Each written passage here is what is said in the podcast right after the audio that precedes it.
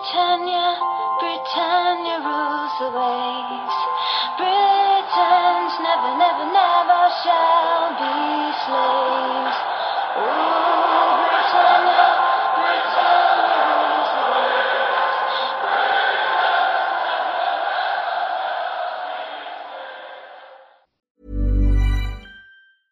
waves. Hey, I'm Ryan Reynolds. At Mint Mobile, we like to do the opposite of what Big Wireless does. They charge you a lot, we charge you a little. So naturally, when they announced they'd be raising their prices due to inflation, we decided to deflate our prices due to not hating you.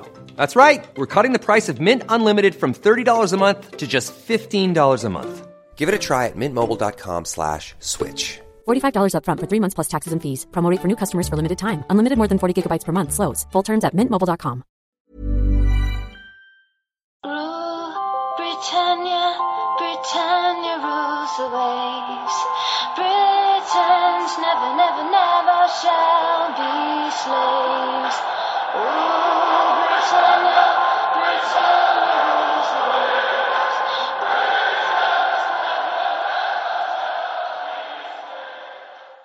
Hej och välkomna till avsnitt 97 utav Svenska FPL-podden. Vi ska summera Game Week 10 och göra oss redo inför Game Week 11 som nu har tagit en liten vändning och eh, det ser ut som att vi bara kommer ha nio matcher istället för tio. Självklart ska vi diskutera det här idag. Vi spelar in idag den 1 december så vi är nu inne i det tajta decemberschemat som är så klassiskt i Premier League. Eh, agenda för dagens avsnitt är att vi kommer köra en laggenomgång som vanligt där vi går igenom eh, Game Week 10s matcher och eh, kikar framåt på vilka spelare man bör se upp för och vilka man kan kika lite närmare på.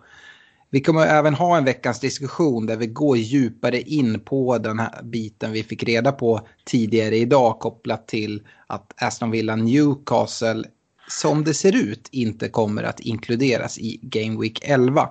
Hur agerar man? Det är väldigt många som sitter med kanske framförallt Aston Villa-spelare men även en Callum Wilson eventuellt i Newcastle. Vi kommer komma med uppdaterade veckans rekommendationer på spelare, försvarare, mittfältare och anfallare samt även komma med differential-val i vår interntävling. Och vi kommer även ha en kaptensdiskussion inför Game Week 11. Avslutningsvis så har vi en drös lyssnarfrågor att ta oss igenom. Så det är bara att kicka igång. Och eh, stort tack till Olka Sportresor, Unisportstore.se och Glenn Sportsbar som är med och eh, ser till att vi har fina priser i poddligan. Med mig idag har jag både Stefan och Kristoffer. Jag tänkte börja med att lämna över ordet till dig Kristoffer så får du ta oss igenom den här matchen som Leicester spelade och bara skulle vinna hur lätt som helst mot eh, det sopgänget fulla. Men det blev en 1-2 torsk där. Ja, eh, härligt att vara tillbaka igen. Med, och eh, vi fick se Leicester som var ganska uddlösa framåt och det var inte mycket att komma med. Eh, de hade ju lite skiften där i Barnes och Ynder satt på bänken. Och det verkade ju som att det behövdes fart på kanterna för att ta sig igenom eh, Fulham. För när de kom in så blev det vändning i det. Och eh, då knep han en poäng där också, Vardy och även Barnes. Annars så var jag väldigt besviken på det jag såg från Leicester. Det, Thielemans fick inte tag i mittfältet alls och kanterna hjälpte inte till. Det fina ytterbackspelet vi har lärt känna har, eh, var ganska uddlöst det också. Fofana eh, gick bort sig ganska mycket. Och eh, Schmeichel, eh, ja, han eh, kunde gjort, gjort det något bättre tycker jag där. Schemat är dock bra så jag är inte så rädd för att byta ut dem och det finns värre spe- eller viktigare pjäser att byta ut inför nästa Game Week. Eh, Vardy vs Kane-diskussionen vi hade förra veckan. Poängmässigt så är det ju nu då 1-0 till Vardy. Vi får se vart det landar till slut. Eh, ska man prata lite Fulham så har de verkligen eh, steppat upp. Defensiven såg bra ut. Man stod emot mycket och eh, nu börjar de spela samman mittbacksparet där. Äntligen så gör de mål på straff. Och eh, såg pigg ut och eh, ska man ta in någon för att byta ut någon billig spelare eh, så tycker jag att det är han. Mitrovic fick börja på bänken och eh, nu tycker jag nog det är dags att lämna honom. Man har två tuffa matcher framöver, men sen lättar det något. Och eh, ja, upptäckte ni något annat i de matcherna? Nej, men jag tänkte det, det var precis som du var inne på, måste varit ett eh, efterlängtat straffmål för Fulham där. Eh, sen så, jag för mig, jag bollar gärna in både dig Kristoffer och Stefan här. Jag för mig att det var någon som sa att Vardy kanske inte skulle ha det så enkelt i den här matchen. Eh, ni tyckte han var det absolut bästa kaptensvalet här inför, så jag, jag bollar gärna över ordet tillbaka till er och, och så kan ni få, få ge mig lite cred för det här tycker jag. Jag vann ju ett vad mot dig eh, på Vardy, så nej, jag är nöjd. Ja, det, det, det var inget flyt alls på det, eller? Nej, men det var ett vad i alla fall. nej, det, du läste matchen rätt och det ska man eh, lyfta på hatten för, men, eh, men än så länge så leder Vardy mot Kane, som var, vi pratade mycket om förra veckan. Så att jag, ja, Absolut. Och det, det som jag tycker är absolut viktigast som du är inne på i, i din analys, Kristoffer, det är att man byter ju absolut inte ut Vardy nu. Eh, jag tror ju till exempel att när vi kommer komma till kaptensdiskussionen så håller jag Vardy väldigt, väldigt högt. Även fast jag tror att många blickar mot eh, Kevin De Bruyne exempelvis den här veckan. Eh, matchen nu som väntar för Leicester, det är Sheffield United borta. Och bortamatcher passar väldigt mycket bättre för, för Vardy. Och eh, äh, ja, där tror jag mycket mer på honom än äh, som i en sån här match. Och det är ju samma med, med övriga Leicester-gubbar. Eh, äh, Man sitter ju såklart kvar med dem. Men nej, äh, Fulham gör, ett, gör det bra, tycker jag, i den här matchen. Imponerande tyckte jag. Alltså, det var mycket offensiv kraft och Loftus-Cheek när han kom innan han var solid som han har visat sig vara. Så jag, jag kan inte se... Jag har lite svårt att se att de ska tappa det här nu. De ja. har två tuffa matcher, men sen är det lättare och då kan de mycket väl plocka en del poäng för att klara sig kvar. Alltså. Samtidigt, samtidigt kan vi vara lika tydliga med det. Man, även om man inte gör sig av med sina Leicester-spelare precis på samma sätt så fyller man inte på sina byggen med Fulham-spelare just nu. Nej, ja jag ser egentligen ingen anledning att förmodligen fylla på med Fulham-spelare under hela säsong. Men man gör det ju framförallt inte inför eh, City borta som, som väntar nu här eh, i nästa. Eh, vi ska väl säga det också att Leicester har ju Europaspel här i veckan. De möter Sorja Luhansk borta i Ukraina på torsdag. Uh, Leicester är redan vidare i gruppen men de är inte klara gruppettor än. Men uh, vi har sett tidigare att exempelvis Vardy har vilats en hel del i, i Europa och sådär. Jag tror att det kommer, kommer fortsätta. Uh, men vi ska inte fastna allt för länge i den här matchen. Stefan, jag tänkte lämna över ordet till dig och gå in i City Burnley och det slutar ju såklart 5-0 till City. Ja, precis. Att Burnley är Citys drömmotstånd det visste vi redan sedan innan och när Pope rapporterades skadad inför matchen så kunde det bara gå på ett sätt och det blev eh, en tredje raka 5-0-seger för City hemma mot, eh, mot Burnley. Då.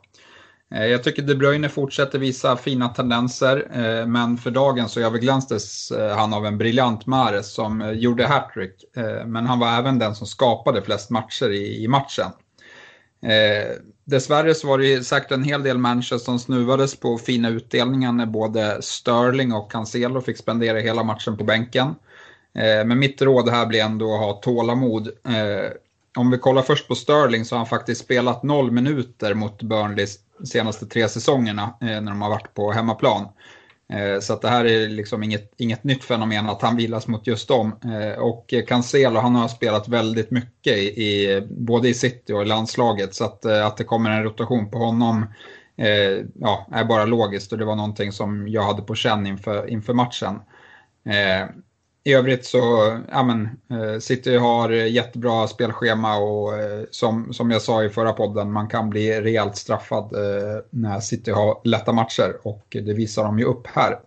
Problemet med en spelare som Mares det är ju att, ja men, man vet inte riktigt. Man, man, man blir såklart intresserad när man ser att han är i bra form och gör hattrick och så, så kanske man liksom plockar in honom för att matcherna är bra och så kanske han sitter bänk två matcher och så tröttnar man. Eh, så att han är ju extremt svår att pricka rätt i, i fantasy skulle jag säga. Kikar vi på Burnley så har de fortsatt svåra matcher och jag avvaktar till ett bättre spelschema eller att de börjar visa lite eh, form. Ja, jag ska säga det om, om Mares. Han visar fin form, det gör han ju absolut i den här matchen. Men det har ju varit en av Citys absolut sämsta spelare den här säsongen. Han har ju fått jättemycket speltid, men uh, han har ju varit helt urusel tycker jag. Uh, den här matchen eh, är ju hur bra som helst, men det är en match, vi får se om, om det är något som håller i sig. Motståndet är, är ju fint, men eh, City möter, möter Porto borta i, idag i Champions League. Vi kan se att spelare som Mares, Kevin De Bruyne, Jesus, Mandy, Walker, Laporte, alla sitter på bänken. Och eh, spelare som Sterling, Foden, Cancelo, Diaz startar. Ser du någon oro för att eh, en spelare som Cancelo kommer vilas i ligan nu igen då vi ser att Walker och Mendy till exempel vilas i Champions här i veckan? Alltså det är alltid oroligt med, med Guardiola. Eh, han är ju en av de människor som roterar sitt lag eh, mest av alla eh, en normal säsong och den här säsongen så lär det ju eh, bara bli ännu mer eh, med tanke på eh, att det är så tajt matchande. Eh, så visst eh, finns det ju en risk för det och det som talar för det är väl att han har eh, liksom två högerbackar med högerfötter och två vänsterbackar med vänsterfötter just nu. Och liksom då, då blir det, det är svårt att rotera på annat sätt. Så. Men jag hoppas såklart att, att Cancelo spelar, men, men det finns en risk att han bänkas igen. Är det någon av de här som, uh, Eh, jag nämner Sterling, Foden, Cancelo, Diaz som du tror har extra stor risk att, att, uh, att vilas i veckan eller någon som du tror är mer li, uh, given? Diaz till exempel, han har väl startat varje ligamatch den här säsongen. Ja, men Diaz kanske eh, är dags för en rotation eh, snart. Eh, annars så tycker jag att det är jättesvårt. Eh, jag tycker Sterling borde spela med tanke på att han eh, eh, ja, liksom har vilade nu mot, mot Burnley och borde vara tillbaka. Eh, sen har väl han, eh, Ferran Torres, spelat väldigt mycket så han, han ska säkert också eh, vilas. Eh, Ferran Torres spelar ikväll och verkar agera någon falsk nia. Aguero Agüero är ju fortsatt borta, han är inte med i truppen ner till, till Portugal. Eh, och Jesus sitter på bänken så jag förväntar mig att Jesus lär, lär starta här till helgen. Ehm, yes. Jag går vidare med Brighton-Liverpool, en match som slutar 1-1 efter mycket mycket eh, ja, men kontroversiella domslut eller framförallt domslut som går emot, går emot Liverpool. Eh, och vi börjar väl just med, med Liverpool i, i det här läget. Och varför inte börja med Jota som eh, inte kan sluta göra mål. Han är målskytt nu igen, gör Liverpools mål. Salah eh, får assisten. Eh, Jota har nu gjort nio mål för Liverpool sedan han kom i somras. Och Eh, mer och mer säker startman skulle jag säga. Han, eh, han startar även ikväll i, eh, i Champions League då de möter Ajax hemma. Och Liverpool mönstrar faktiskt. Jag trodde att de skulle rotera en hel del. Men Nej, det, är, det är det starkaste laget skulle jag säga. Det är Firmino som, som inleder på bänk. Men annars så, så är det ett, ett starkt Liverpool vi ser. Eh, I den här matchen så, ehm, så gör Salah ett mål, men det blir VAR bortdömt på grund av offside. Det är inte med mycket, men det är offside. Ehm, det är eh, eh, Wolves nu som kommer till, till nästa Game Week. Och därefter så kommer den här matchen som många har blickat mot och då Fulham ska mötas i, i Game Week 12. Och Eh, jag, jag törs inte sitta utan Salah oavsett om Fulham gör det bra mot, mot Leicester här och eh, stänger ner dem rätt bra så tror jag att de kommer ha det tufft både nu mot, mot City här i, i Game Week 11 och eh, Liverpool Game Week 12. Det, det tror jag verkligen. Eh, men jag tycker att om man eh, skeppade ut Salah eh, tidigare så tycker jag inte man behöver stressa innan mot Wolves. Det är såklart, Salah kan alltid ta, ta mycket poäng. Men eh, jag tror att det är många som kommer ha andra byten att göra den här veckan och då tycker jag man kan göra det med gott samvete och sen kanske eh, kolla här till, till eh, Game Week 12 istället. Men det är bra att ha en plan på hur man ska få in honom eftersom att det inte är hur enkelt som helst. Eh, vi ska även nämna eh, Sadio Mané. Han, eh, han började på bänken och vilades lite. Eh, han kommer också in och gör ett mål som också döms bort för offside. Eh, och Eh, Eh, det var Sala som fick ge plats när, eh, när Mané kom in. Och eh, man, kan, man kan lugnt säga att Salah inte var helt nöjd med, med det beslutet av att bli, bli avplockad. Eh, samtidigt det är väl sånt man, man vill se från, från, från en spelare och vi vet det, Salah vill spela, spela jämt och hela tiden. Um, jag, jag håller fortsatt Salah högre än, än Mané. Uh, mycket kopplat till straffar men, uh, ja, men även, även generellt jag tycker att uh, jag känner mig tryggare med att sätta en kaptensbindel på, på Salah även om Mané såklart är bra han med.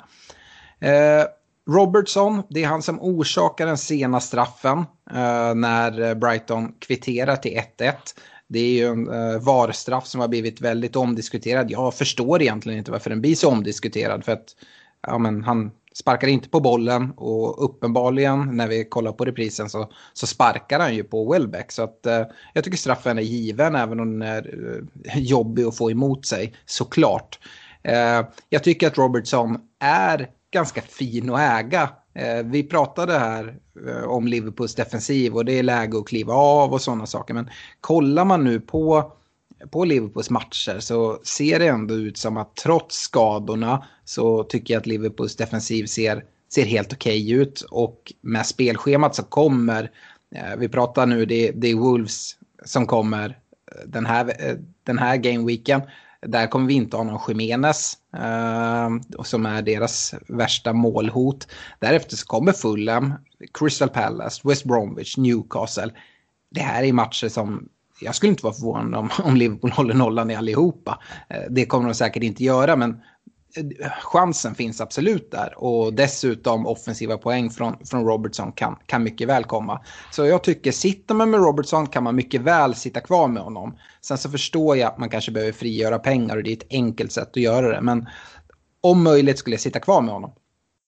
Jag läste en intervju där med Robertson apropå tal om det, att han eh, sa att han måste lugna sig lite i sitt spel och eh, inte, inte köra de här ruscherna upp längs kanten hela tiden för att han ska hålla sig kry hela säsongen. Mm. Ja, vi, får se det. Jag, jag tror ändå att uh, det är ja, hans spel, kopplat till det, men jag tyckte bara det var kul när han mm. sa det. Att han, han är ju en sån som rusar mm. längs kanten och ska gå där 110 procent. Men det var intressant att han hade mm. insikten att ja, jag måste lugna mig lite för att hålla. Mm. Är det någon som har hört något vad som händer med Allison? För han är ju inte med i truppen alls här, mot Ajax i alla fall. Nej, jag har inte hört någonting. Eh, så att eh, det, det behöver man ju såklart eh, kika på. Eh, nu spelar vi in här eh, tisdag så att det, vi kommer ju få besked eh, kring det här. jag tror inte, det rör sig inte om någon avstängning vad jag, vad jag känner till. Han ska tydligen vara borta två veckor med en hamstringskada. Jaha. Ja, där ser man. Det påverkar ju såklart eh, chansen till att hålla nollan, men jag ser ändå den som god sett i de här matcherna. Och jag tycker att eh, Adrian har fått ett liksom, eh, ganska, ganska mycket skit, lite oförtjänt kan jag tycka. Nu ser jag ju att Adrian inte står i mål eh, idag, eh, utan ja, jag vet inte ens vem, vem den här målvakten som står just nu är. Nej, det är någon från Liverpools U21-lag. Ja, ja, vi får väl se vem det är som kommer uh, vikariera här för, uh, för, uh, för, för Liverpool. Det här skulle ju kunna vara ett, ett väg, en väg. Vi kommer komma till, till det i veckans diskussion, men om man nu sitter med endast Martinez som spelande målvakt, får man indikationer på att det är den här eh, Kelleher som kommer eh, att, att få, få spela nu till, till helgen. Att ersätta sina andra keeper med honom eh, nu, det behöver inte vara dumt. Uh, men, uh, och så sitter man kvar med Martinez om det skulle bli en double game week här inom kort, tänkte jag. Uh, men Eh, innan vi släpper Liverpool ska jag även nämna det. Nyttiga Milner kliver av den här matchen muskelskadad och skadehelvetet fortsätter för, för Liverpool. Vi får se. Eh, jag har inte hört något om hur länge Milner kan bli borta. Eh, det som skulle kunna vara positivt för Sala-ägare skulle kunna vara att Salas straffskytte är helt ohotat så länge Milner är borta. Jag tror att Milner kommer spela ganska mycket annars just nu sett till alla skador Liverpool har. Sen är inte jag helt säker på att Milner kommer ta straffarna före Salah oavsett. Men nu är det i alla fall helt utraderat den risken så länge Milner är borta. Eh, vi ska även nämna Brighton och eh, de fortsätter visa bra defensiva siffror som de har gjort under en väldigt lång tid. Men ändå så släpper de in mål och så har det sett ut hela tiden. Kollar man expected goal uh, against i den här matchen så ligger det på 0,24. En jättebra siffra. Och uh, kollar man över hela säsongen så är det bara City som har släppt till färre skott än vad Brighton har gjort. Så att Brightons defensiv, ja men den fortsätter imponera. Men som sagt, målen trillar ändå in. Eh, Mopay, ja här, Eh, vi, vi, jag nämnde ju inte det tidigare men eh, eh det är ju Pascal Gross som rullar in eh, den sena straffen som, som Robertson orsakar. Men Eh, Brighton har ju en straff tidigt i matchen eh, där Mopay kliver fram till straffpunkten och lägger den utanför. Han fintar ner Allison i fel hörn och sen så eh, slår han straffen utanför. Eh, och för att inte det skulle vara liksom tillräckligt illa för alla mopejägare så eh, kliver han av sen kort därefter med en hamstringkänning. Och han har det riktigt tufft nu. Eh, oavsett egentligen om han hade klivit av med hamstring eller inte så tycker jag det är läge att lämna det tåget. Eh, han har inte gjort mål sedan Game Week 4. Eh, han inledde ju jättefint, hade gjort fyra mål på de inledande fyra matcherna. Men som sagt, eh, nu på senare tid så har han haft det riktigt tufft. Och eh, oavsett skada och hur länge han kan bli borta med den här hamstringen tycker jag det är läge att lämna. Som tur var så, så skickade poddlaget honom den här veckan. Vi tog faktiskt minus fyra för att få, och tog in Bamford. Och det känns riktigt skönt. Vi kan även konstatera att Lamptey som missade Liverpool-matchen på grund av avstängning nu är tillbaka här till helgen. Kristoffer, Arsenal ja. Wolves ska du få gå igenom. En 1-2 match till Wolves. Men matchen handlade ju väl väldigt mycket om Jiménez skräckskada. Så var det ju och det var ju hemskt att höra. Man hörde ju liksom den här krocken eller vad man ska säga, det var ju eh, huvud mot huvud där och man såg ju David eh, Luis, han var ju eh, han var ju också tagen men han, han klarade sig bra undan och eh, ja, lite omskakad och lite blodig men jag tror inte att eh, han kommer bli borta en längre tid. Det, däremot kommer ju Jiménez vara borta.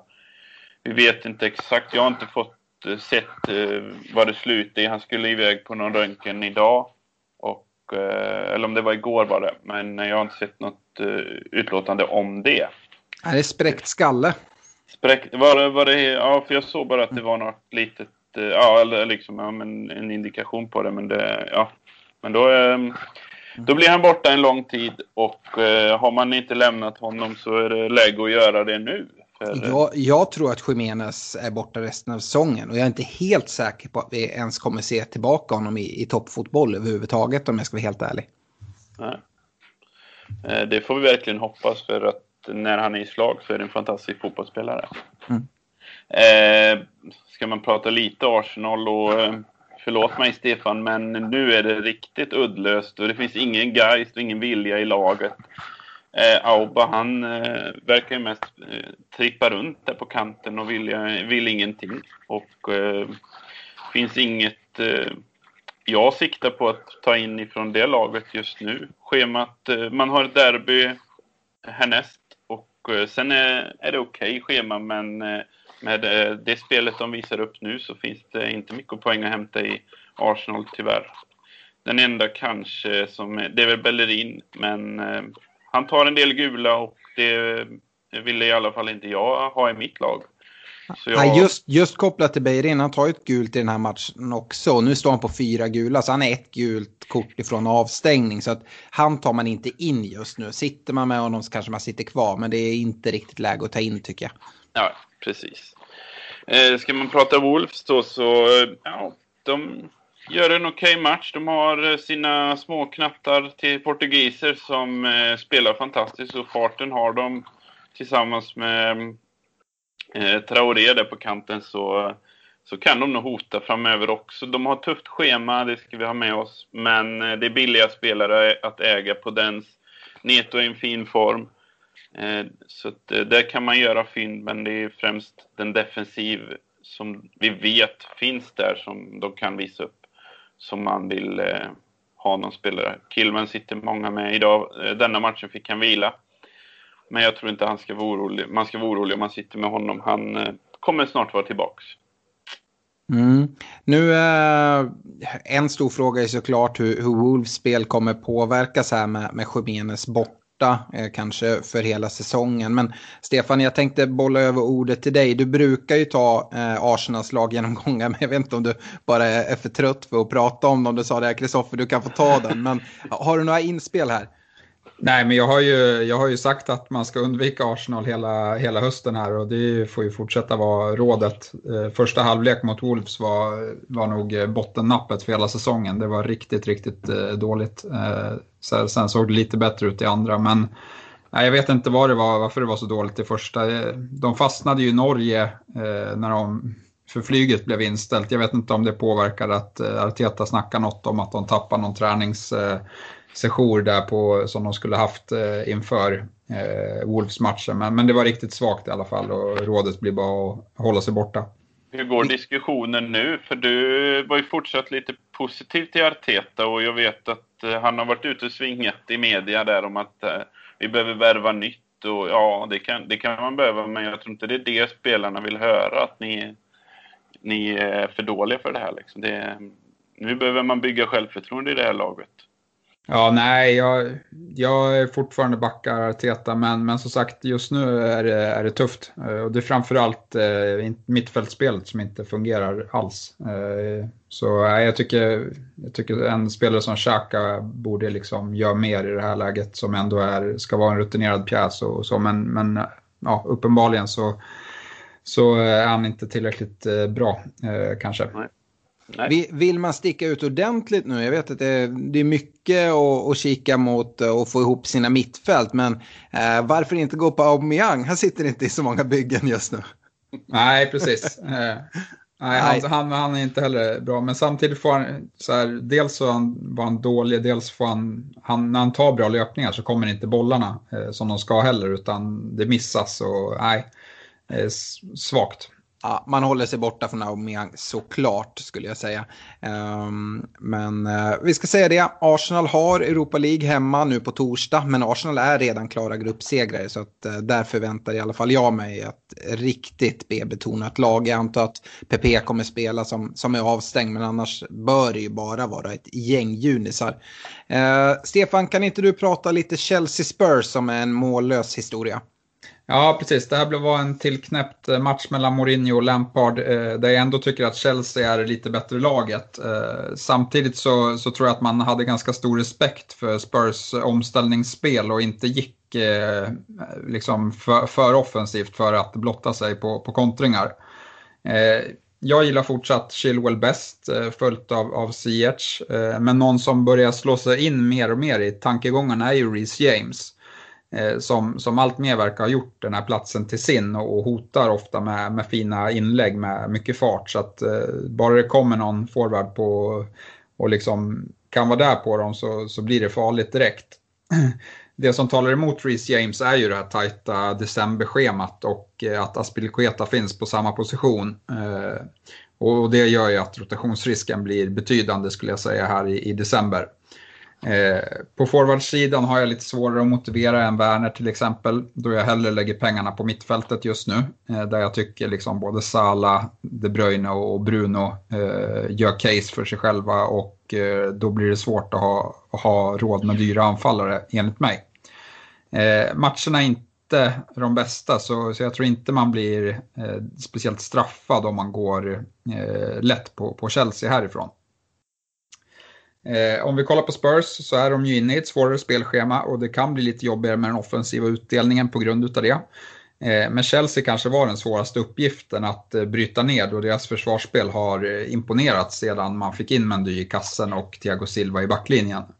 Eh, nu väntar ett Arsenal som eh, kommer vara utan Partey igen, följt av Palace och sen ett rejält sargat Liverpool. Så visst finns det alla möjligheter för Son och Kane att återbörja leverera offensiva poäng, men det är inte lika självskrivet eh, som det var i början av säsongen skulle jag säga. Eh, bakåt så är Spurs tajta och Region ser intressant ut, men matcherna gör att jag avvaktar deras defensiv eh, en aning. Ja, Kane, han brukar väl älska att möta Arsenal i The North London Derby.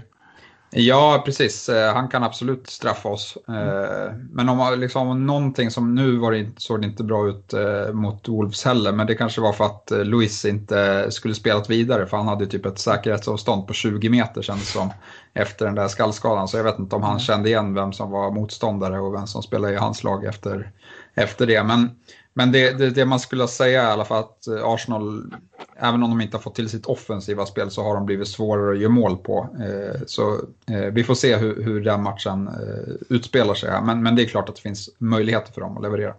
Jag läste något också om att eh, Arsenal är ett av de lagen som har släppt till allra, allra flest chanser på sin, på sin högerkant. Något som kan, kan tala för, för Son också i en match. Eh, Beijerin är ju, är ju riktigt offensiv och skulle kunna vara något som... Ha, eh, ha, sitter man kvar med Son och Kane, då spelar man ju dem såklart mot Arsenal. Det är ingen spelare man bänkar i en sån match oavsett vad man har egentligen för andra spelare. Nej, Bellerin hade riktigt svårt med, med Neto eh, mm. nu senast. Så att, eh, ja, han kan få problem mot sån också. Mm. Eh, Chelsea möter Sevilla borta i en eh, gruppfinal. Eh, de är klara för att gå vidare, båda Chelsea och Sevilla, och kommer slåss om, om eh, gruppsegern där i Champions League. Så att, eh, det lär vara en match som Chelsea prioriterar. Eh, Spurs de möter Lask Linz borta i Österrike här på torsdag. Men det är samma där, det är Europa League. Jag förväntar mig att fullt fokus ligger på Arsenal till helgen. Uh, nu ska jag prata Southampton United, en match som glädjer mig något oerhört så här i efterhand när United lyckas vinna med 3-2 och faktiskt vända ett 2-0 underläge i paus. Uh, jag tänker börja med, med United. Uh, Martial, han var sjuk i den här matchen men fick ändå inte se någon Cavani från start, något som många hade hoppats på. Men det kommer nog att ändras här inom ganska kort tid för Cavani står ju för ett dröminhopp och är kanske den enskilt största anledningen till att eh, United vänder det här, det här, den här matchen. Eh, han gör 2 plus 1 på 45 minuter, kommer in i halvtid när, när Greenwood kliver av. Och Cavani han har spelat totalt 127 minuter i ligan i år och har tre kassar på det. Eh, Rashford och Martial har tillsammans gjort två mål och då har Martial stått för noll av dem på tillsammans 1175 minuter. Eh, så även Cavani, han ser mer och mer ut som en, en startgubbe i United och eh, även när Martial är tillbaka från sjukdom så tror jag att eh, Cavani kommer ta den där platsen och Martial kanske får flytta ut på, på kanten. Det är i alla fall min, min gissning. Cavanis huvudspel som, som han visar upp och smarta löpningar, det stärker ju intresset ytterligare utav Uniteds ytterbackar. Eh, kanske framförallt eh, Telles som, eh, som har jätte, jättefina inlägg. Nu kliver, kliver Telles av mot slutet av matchen och tar sig mot ljumsken så att vi får väl följa det och se hur länge han blir borta eller om det bara var någon, någon liten känning. Men Eh, Eh, jag tycker att det är, är väldigt intressant. Eh, Cavani eh, kostar ju endast 8,0 vilket ändå får ses som ett riktigt bra pris om det är så att han kommer bli den alltså startgubben som man skulle kunna bli. sen så, det är en åldersman. Jag vet inte om man kommer kunna starta varje match här i det intensiva julschemat men mycket speltid det lär han få. Eh, vi har en eh, David de Gea som kliver av skadad i halvtid, hade lite problem med knät. Men Ole säger att han förhoppningsvis ska vara okej okay redan till på onsdag eh, då United spelar Champions League. Vi får se vad som händer där. Oavsett så har United en väldigt bra täckning där med Henderson som alla känner väldigt bra från förra säsongen då han stod i Sheffield. Eh, ja, nu har vi pratat väldigt mycket Cavani och det går inte att prata United utan att prata Bruno Fernandes. Eh, inblandad i 11 av Uniteds 16 ligamål den här säsongen och eh, ser om möjligt ännu mer offensiv ut de senaste matcherna med den här uppställningen nu när, när Pogba har saknat. Så jag tycker han, han fyller på ännu mer in i straffområdet och eh, men, Bruno Fernandes, han, han ska man ha. 1 plus 1 blir den här matchen. Eh, och uh, det har varit mycket prat om Bruno och hans straffmål och så, kanske framförallt för icke-United-fans att ja, men det är klart han eh, gör mycket poäng för han uh, lägger ju straffar. United får ju minst en straff varje match och sådana här saker. Men eh, Eh, om du tar bort Brunos straffmål eh, och de bonus som han har fått för straffmålen eh, den här säsongen så snittar han ändå 8 poäng per match, eh, alltså fantasypoäng. Eh, sen har han ju straffarna och det är ju liksom inte negativt. Eh, sen får vi se. Rashford tog ju, tog ju straff i, i Champions League och lite konstiga uttalanden efteråt från, från Bruno. Jag, jag trodde att det mest berodde på att, att men, United hade redan tagit en 2-0-ledning och Rashford kanske behöver komma igång. Men, men Bruno gav vissa indikationer på att eh, det kanske är eh, att Rashford kan få lägga lite straffar. Eh, han, han missade ju en straff men den fick han lägga om. Men eh, lite av den anledningen sa han det att ah, men, ja, Rashford kanske kan få lägga en del straffar ändå.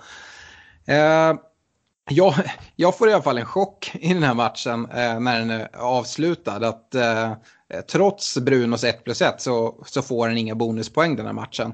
Eh, en spelare som Bednarek i SA-15 som, som i och för sig gör mål men han släpper ändå in tre mål. Han plockar bonuspoäng. Eh, att Cavani är där och, och nyper bonus och kanske även James Ward-Prowse eh, till viss del som vi kommer att prata mer om nu inom kort när jag går in på Southampton. Att de tar bonus är inte konstigt men jag är lite eh, förvirrad över att Bruno inte lyckas ta sig in i bonuspoängen där. Eh, men annars United, ja, men jag tycker att de har ett rätt, rätt okej okay spelschema. Det är West Ham bort borta nu som väntar. Bortamatcher, precis som, som Leicester tycker jag att United gynnas av att spela borta. Eh, så West Ham borta räds jag inte. Eh, sen är det City hemma som såklart är en tuff match för, för alla. Samtidigt eh, har United bra statistik mot mot de tilltänkta topplagen. Så det är en vidöppen historia. Sheffield United och Leeds efter City. Och om man ser så, West Ham och Sheffield United är bortamatcher. Eh, mot, och det får man väl ändå se som West Ham och, och Sheffield United är väl de kanske lite sämre lagen. Och att möta dem på bortaplan, det tror jag gynnar United. Att möta City och Leeds hemma, jag, jag tror att det är hemmamatcher som ändå passar United. Alltså att det är lite svårare matcher. Leeds, Leeds sätt att spela tror jag också är ett spel som United kan nyttja. Så jag gillar de här fyra matcherna som, som kommer. Eh, och eh, United möter PSG hemma imorgon. Eh, ska vi säga. Eh, Southampton då. Ja, jag känns som jag upprepar mig, men James Ward-Prowse på liggande boll, eh, det är ju om inte den bästa i ligan så en utav dem. Eh, han gör ju eh, dels ett, eh, ett frisparksmål eh, och dels slår han en hörna med fantastisk precision som, som Bednarek eh, nickar in. Eh, nu har han gjort 4 plus 2 här sedan Game Week 6.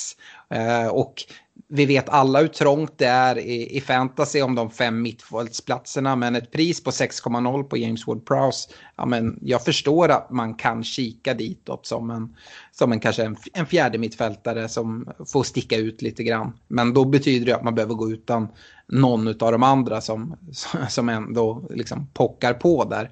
Eh, men eh, aj, det finns ett case, det tycker jag.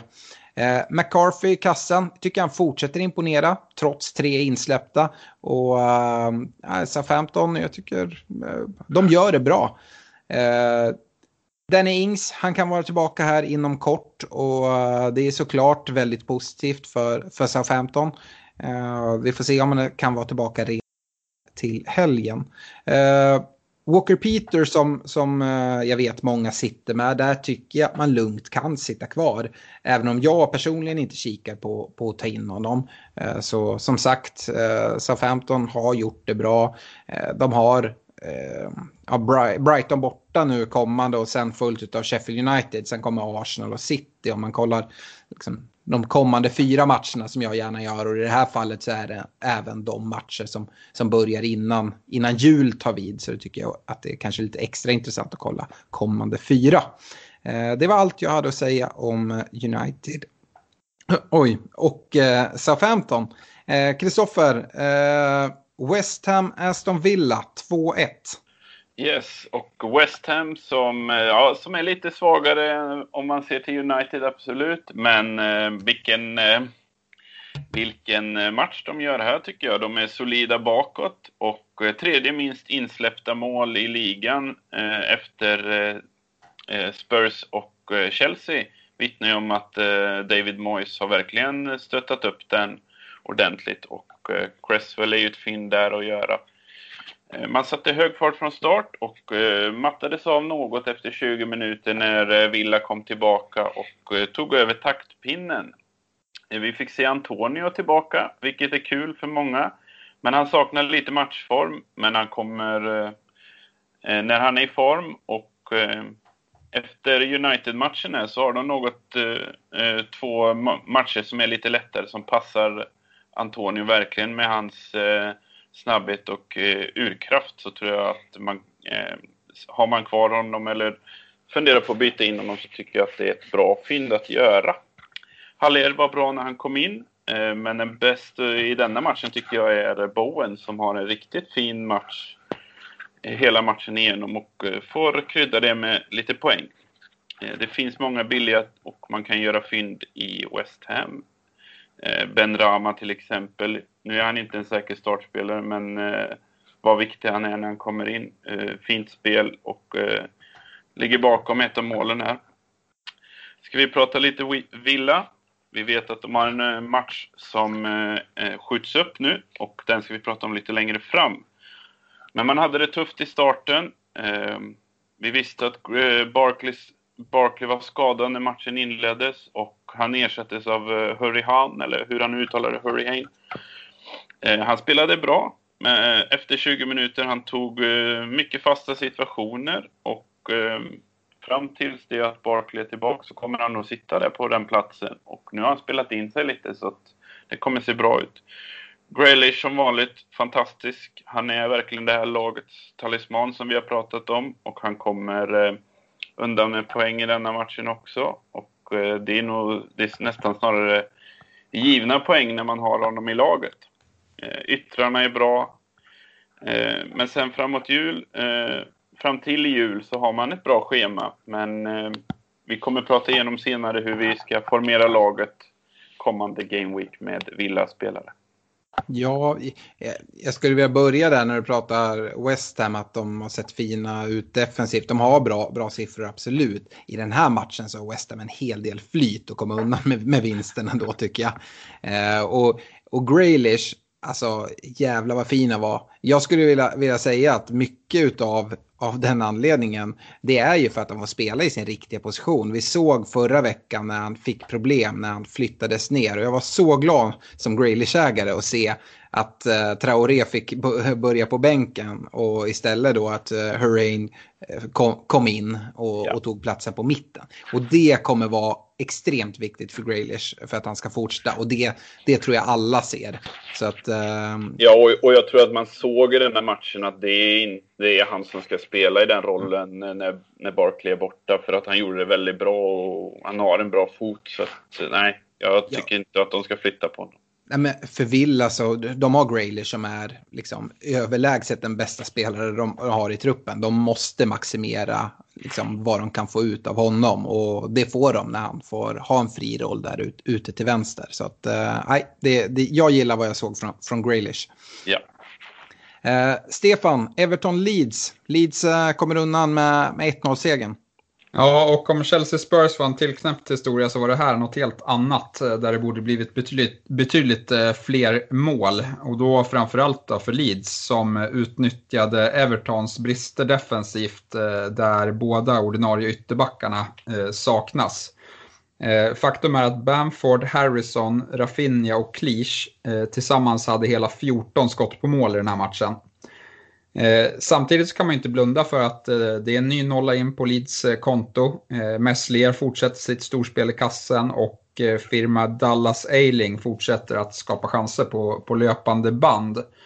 Eh, jag tycker Leeds går från klarhet till klarhet eh, just nu i, i Premier League och efter att de har mött Chelsea här eh, till helgen så ser spelschemat riktigt fint ut dessutom. Så jag tror inte att det är för sent att och blicka mer mot, eh, mot Leeds här eh, över eh, jul och nyårsmatcherna.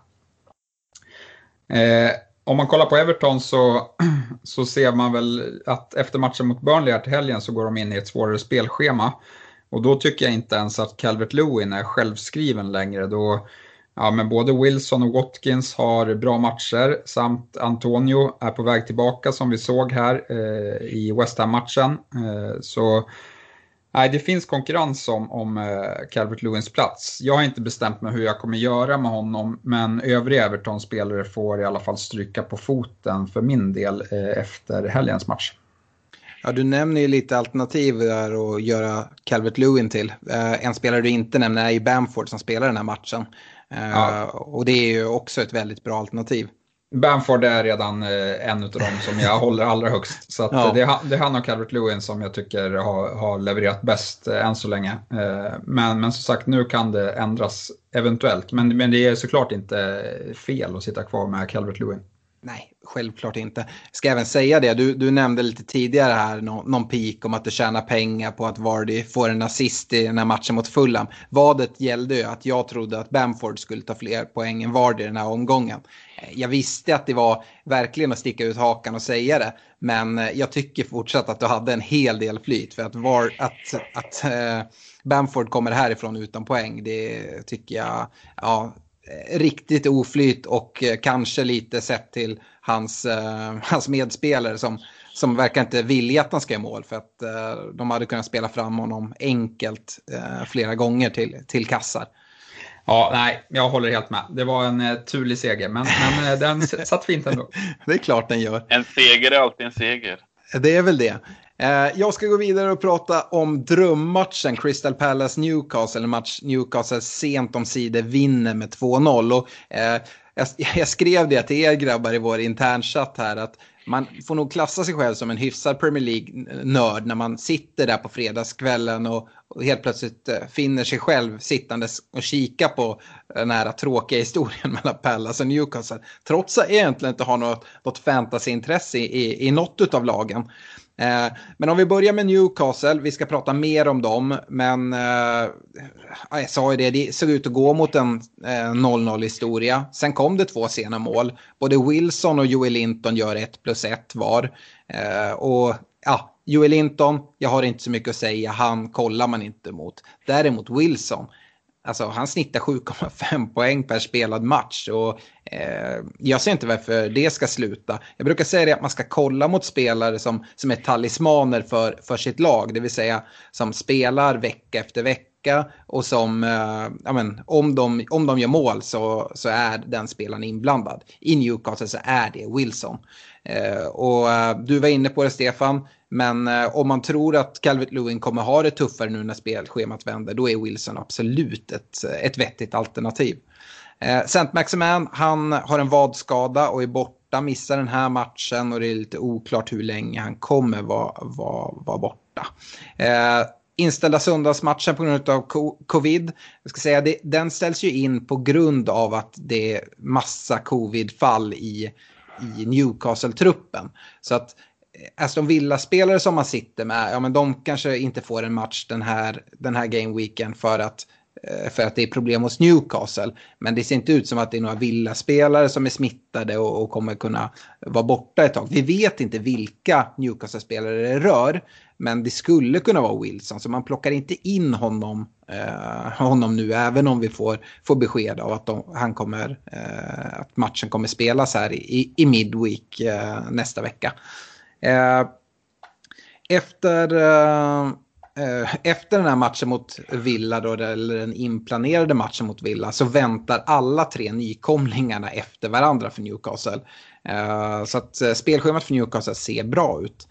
Crystal Palace, ja, det är ett Palace som spelar utan Saha. Och ja men då vet vi vad som händer. Eh, de har spelat två matcher den här säsongen utan Sa. Eh, det har varit liksom blanks i båda och vi känner som sagt igen det. Eh, jag grävde lite djupare i den här statistiken och kollar man de 17 matcher som Saha har saknats i i Pallas då sedan hösten 2016. Då har Pallas tagit totalt 6 poäng utav 51 möjliga. Och det är faktiskt värre än vad jag eh, rent generellt trodde att det var. Men det är ju riktigt uruselt. Nu förväntas han vara tillbaka eh, och eh, han skulle förmodligen kunna ha spelat till och med om om eh, matchen mot Newcastle inte hade varit en fredagsmatch, den gått lite senare i helgen. Så att, eh, det är viktigt för Pallas. Eh, å andra sidan så är det ju rejält mycket tuffare matcher som, som väntar ehm, eh, efter Uh, efter den här uh, West Bromwich-matchen som, som kommer nu uh, till helgen. Jag tycker att det är läge att lämna både spelare som Patrik van Anholt och eh, Wilfred Zaha efter eh, VBA-matchen. Yes, eh, Kristoffer, eh, eh, apropå West Bromwich, de, eh, de vinner viktiga tre poäng, 1-0 hemma mot Sheffield United. De gör ju det och ska man se det som att eh, du satt där fredagskvällen och nördade ner dig i statistiken så satt jag där på lördagskvällen och kollade på en, om en tråkigare tillställning i eh, eh, West Bromwich Sheffield där.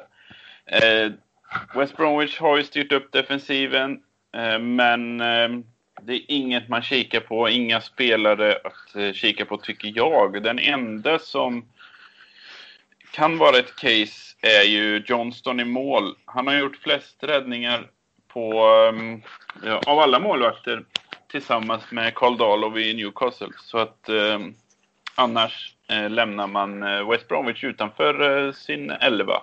Och det kan man göra hela säsongen gott. Vi ska väl nämna att Conor Gallagher gör mål i, i denna matchen och han, eh, han är bra men eh, hör inte hemma i något lag. Och eh, West Bromwich kommer få kämpa för varje poäng.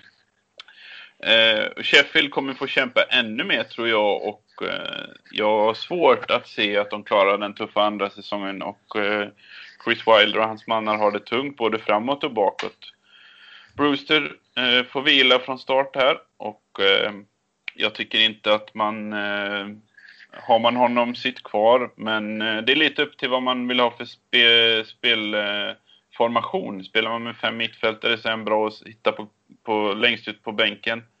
Men eh, annars så ser jag inte att man ska ta in honom när det finns andra lite dyrare eh, anfallare som gör den så mycket bättre. Det var väl egentligen allt jag hade. De här tuffa scheman eh, båda två. Eh, men eh, titta inte på no mot något av lagen.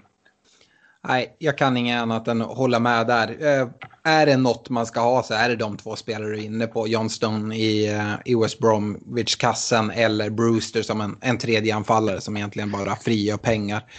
Eh, det var laggenomgången, det blev en ganska lång laggenomgång men eh, matnyttigt tycker jag. Eh, vi ska gå in i veckans diskussion och vi har redan varit inne och snuddat det lite, lite på det. Men som sagt, Newcastle har jätteproblem med, med covid. Deras träningsanläggning är stängd till åtminstone fredag. Eh, sen kommer det göras eh, nya, eh, nya, en ny bedömning så att säga. Eh, pratar man eh, vad som rapporterades som, som det började, det var att det var fem stycken spelare och ledare som satt i självisolering. Och det ska ha rört sig om fyra spelare. Vilka spelare det är, det vet jag inte. Och jag vet heller inte, jag har inte hört något om det är ännu fler som, fall som har, har kommit upp. Jag vet inte om ni har hört något mer grabbar. Nej, jag har inte fått några notiser om det alls. Jag följer ändå dem ganska noggrant nu. Mm. Det har inte dykt upp något. Nej, det var väl locket på lite från Newcastle där. Och mm. eftersom träningsanläggningen är stängd då, då kan ju inte journalister eh, lista ut vem, vem det rör sig om heller. Nej. Eh, det kommer kanske komma lite besked här längre fram. Det är bara att avvakta och se. Det vi kan konstatera det är att Fantasy har flyttat deadline. Det var ju tänkt att vara på fredagskvällen vid, vid 19.30 uh, svensk tid. Men nu när matchen då är inställd på fredag så är den framflyttad till, till lördag förmiddag. Eh, och det, det är tacksamt. Jag tycker man håller verkligen på sina byten eh, hela vägen in på deadline för att hoppas kunna få mer information. Både eh, gällande den här matchen men även, även generellt. Eh, jag var inne på det lite. Det, eh, det finns en risk. Eh, och jag säger verkligen risk. Jag vet att det är många som sitter, kanske framförallt med Aston Villa-gubbar. Med ja, men, Martinez i kassen, Graylish, Watkins kanske framförallt. allt. och sen eh, en Wilson i Newcastle. Det är väl de som är, är högst ägda, om jag tar det från huvudet. Men det finns en risk att, ehm, för både Newcastle och Aston Villa har ledigt för att ha en midweek-match i nästa vecka, det vill säga en tisdags eller onsdagsmatch. Och skulle det vara så att man lägger den då, det finns två alternativ. Jag har försökt luska lite i det här. Men Eh, det är väldigt många initierade källor som säger att det skulle kunna innebära att lägger man en tisdag eller onsdag så skulle den matchen kunna tillhöra Game Week 11 även om beslutet kommer efter deadline på lördag. Jag tycker det låter märkligt men det innebär ju att om man sitter med, med Graylish till exempel och tror väldigt mycket på honom och inte har tänkt byta ut honom, då startar man honom. Eh, och så sätter du i ordning din bänk eh, helt enkelt. För skulle det vara så att matchen kommer så, så får man ändå eh, Graylish till spel. Ett annat alternativ det är ju, vilket jag tycker är mycket bättre om de nu väljer att flytta den till, till Midweek, det är ju att göra en double game week för dem till eh, game week 12. Blir det så, det sku, då skulle det innebära att Newcastle har eh, Eh, Aston Villa borta och West Bromwich hemma i den double game weeken, vilken är en väldigt bra double. Eh, Aston Villa, de skulle ha Newcastle hemma då såklart, fullt av Wolves borta, vilket också är en helt okej okay double game week. Eh, ja, eh, jag, jag kan sitta och prata på här ganska mycket, men eh, Stefan, vad, vad gör du av det här? Det, det händer mycket. Drabbas du personligen på något sätt? Jag vet ju att eh, vårt, vårt poddlag till exempel sitter med Martinez som eh, enda startande målvakt och så en billig 4,0 bredvid. Eh, hur, hur går man tillväga? Hur ska man eh, förvalta sina byten? Ja, nej, eh, det drabbar mig negativt för att eh, jag gjorde väl mitt första tidiga byte på typ två månader eh, för att få in Cancelo mot, mot en icke-spelande spelare i, i fredags. Så att, nej, det var inget bra. Jag sitter med Martinez som målvakt, som enda målvakt, så att troligtvis innebär det att jag drar minus för honom om det inte kommer rapporter om att matchen går av stapeln då. Jag har dock svårt att se det där andra alternativet som du nämnde, för det skulle innebära att eh, alla andra lags presskonferenser är i blindo. Så jag tror inte att eh, de kommer lägga en double game week där eh, den släpande matchen börjar. Det skulle vara något nytt i alla fall. Så att då tror jag mer på att de lägger den med i den här veckan som kommer. I sånt fall. Men eh, nej, men så sen tycker jag väl att man ska sitta relativt lugnt. Uh, Graylish framförallt, han byter jag inte ut för att som du säger, bra spelschema efteråt. Eh, han har gått upp i värde, han är i bra form. Han behåller jag alla dagar i veckan och jag hade behållit Watkins om jag hade ägt honom också. Men, men där finns det väl kanske lite mer case att kika runt vad man kan få. Problemet är väl att ja, men en spelare som Antonio som Ja, men jag vet inte, han, han var tillbaka från start men samtidigt klev han av i halvtid och då funderar jag på så här, okay, varför klev han av i halvtid? Eh, det kan ju knappast ha varit planerat att han skulle spela 45 minuter. Då känns det bättre att använda honom som en inhoppare. Så att, eh, det kan ju ha varit att han drog på sig någon känning där i, i den matchen. Eh, så jag är inte övertygad om, om vem man ska ta in om man inte redan äger Bamford då, som skulle kunna vara ett alternativ. Gällande Antonius skulle det ju faktiskt kunna vara så att man ändå trodde att ja, men han borde klara 45, att man startar honom för att inte riskera att byta in i andra, han får en känning och sen så får man byta in och ut honom. Skulle det vara så att han fått en känning när han startar, då kan man bara göra bytet mellan honom och Haller. Ehm, det, det, skulle kunna vara ett case, men jag, som sagt man avvaktar ju här, får, får besked från presskonferenser och då lyssnar på, på West Ham exempelvis. Ehm, men hur, hur mycket minus är liksom vettigt att ta? Du sa ju det här att du sitter ju gärna kvar med Graylish. Jag håller ju helt med dig. Ehm, dels det fina spelschemat, men vi ska ju också ha det med oss att Aston Villa har ju ytterligare en match som de släpar. Så att det kommer ju komma double game weeks. Nu vet vi inte när det kommer och det kommer förmodligen vara andra sidan, sidan nyår. Men ehm, ja, alltså kommer den där i Game Week 18-19 som det har spekulerats en hel del om så eh, det är inte superlångt bort och med det fina spelschemat kan man ju lätt sitta kvar med, med Graylish fram, fram tills dess exempelvis. Och man kan ha uppbyggt värde och så. Uh, så ja, vad, vad, tycker du liksom? Vad, det, jag, jag sitter ju med en ganska bred bänk med liksom startspelare även på bänken. Så jag, jag kommer inte göra så, så mycket. Jag är också inne på det att kanske byta ut Martinez. Uh, som, som målvakt för att ha en, en spelande målvakt. Men jag var ju även inne på det att eh, eventuellt byta, byta sin uh, icke startande andra målvakt till en, uh, till en startande spelare för att ha, ha, ha två målvakter som spelar. Eventuellt öppnas ju här en, en, en, en lucka om uh, det är så att vi får besked att Liverpool nu kommer, kommer spela den här junioren i, eh, i, i ligan. Eh, jag går in lite snabbt nu i fantasy och kollar och ser att han dock är prisad 4,5. Jag hade gärna sett en 4,0 på honom. Eh, ja, nej, men som du säger, om man har stark bänk så tycker jag inte heller att man ska dra speciellt mycket minus. Eh, har man råd att uppgradera sin andra keeper så hade jag valt den vägen. Tyvärr så, så Eh, sitter inte jag i det läget, så för min del så kommer det bli att byta ut eh, Martinez. Men det är mycket möjligt att jag vill ha tillbaka honom. Som sagt, två double game weeks troligtvis eh, inom en snar framtid är riktigt bra för, för en målvakt. Mm. Vad kikar du mot för målvakter då? Vi, vi har varit inne på tidigare att Messler har gjort det väldigt bra i Leeds som har haft det liksom bra. Samtidigt finns det ju liksom fina försvarare att äga där i, i Dallas och i Ailing exempelvis. Eh, McCarthy, Southampton är väl också en, en, spelare som ska nämnas.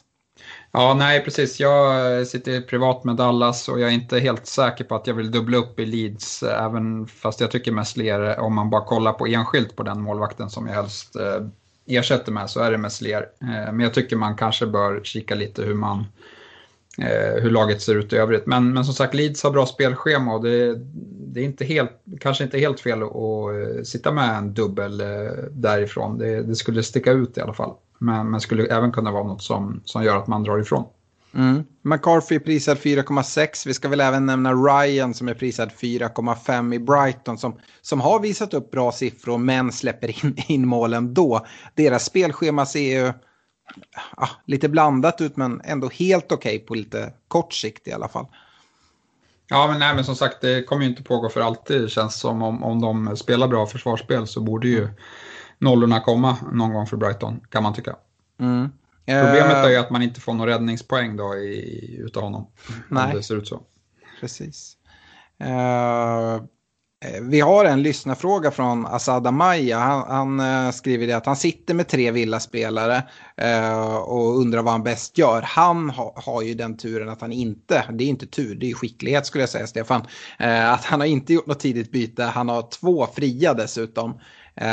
och de tre, tre spelare han sitter med är Martinez, Graylish och Watkins. ja, vad, ska han, ska han uh, nyttja båda bytena tycker du? Eller han har en icke-startande målvakt på bänken, precis som oss. Ja, men alltså det beror på vad han har för lag i övrigt såklart. Men om man inte kan få ihop något bra så, så är det ju kanske läge att byta, eh, byta då. Ja.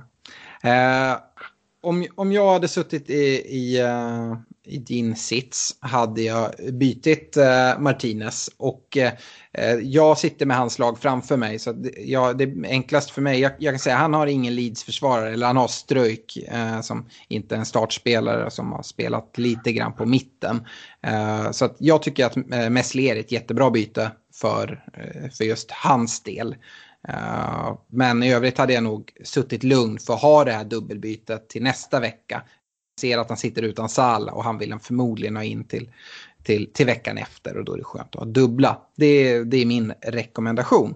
Uh, jag tycker att vi lämnar eh, den här diskussionen. Eller Kristoffer, ja. nu kom jag på att jag inte skjutit in dig någonting. Har du något att tillägga? Eller, eh, Nej, jag, jag har ju huvudbry i mitt lag. För jag har ju fyra spelare som, eh, som är i den matchen. Så att jag har ju kämpigt nu alltså. Jag har ju Martinez, Wilson och så eh, Ster i, Så att jag har ju dubblat upp på villamålvakterna då. Och det var ju en dum grej. Men eh, det är lätt att vara efterklok. Eh, det får man ta nu. Du, du, du, var, du var jävligt glad där på fredagskvällen när, när Wilson gjorde ett plus ett att du precis hade tagit in honom. Ja. Eh, men eh, Karma is a bitch ibland och det är bara att ta det nu. Eh, så att, ja, jag, det är frågan om jag ska rensa i målvaktsfållan helt. Eller om jag ska bara... Ja, jag, jag har ett byte Eh, ja, det, får nog, det kan bli en eh, 5-3-2 om det vill sig illa. Mm.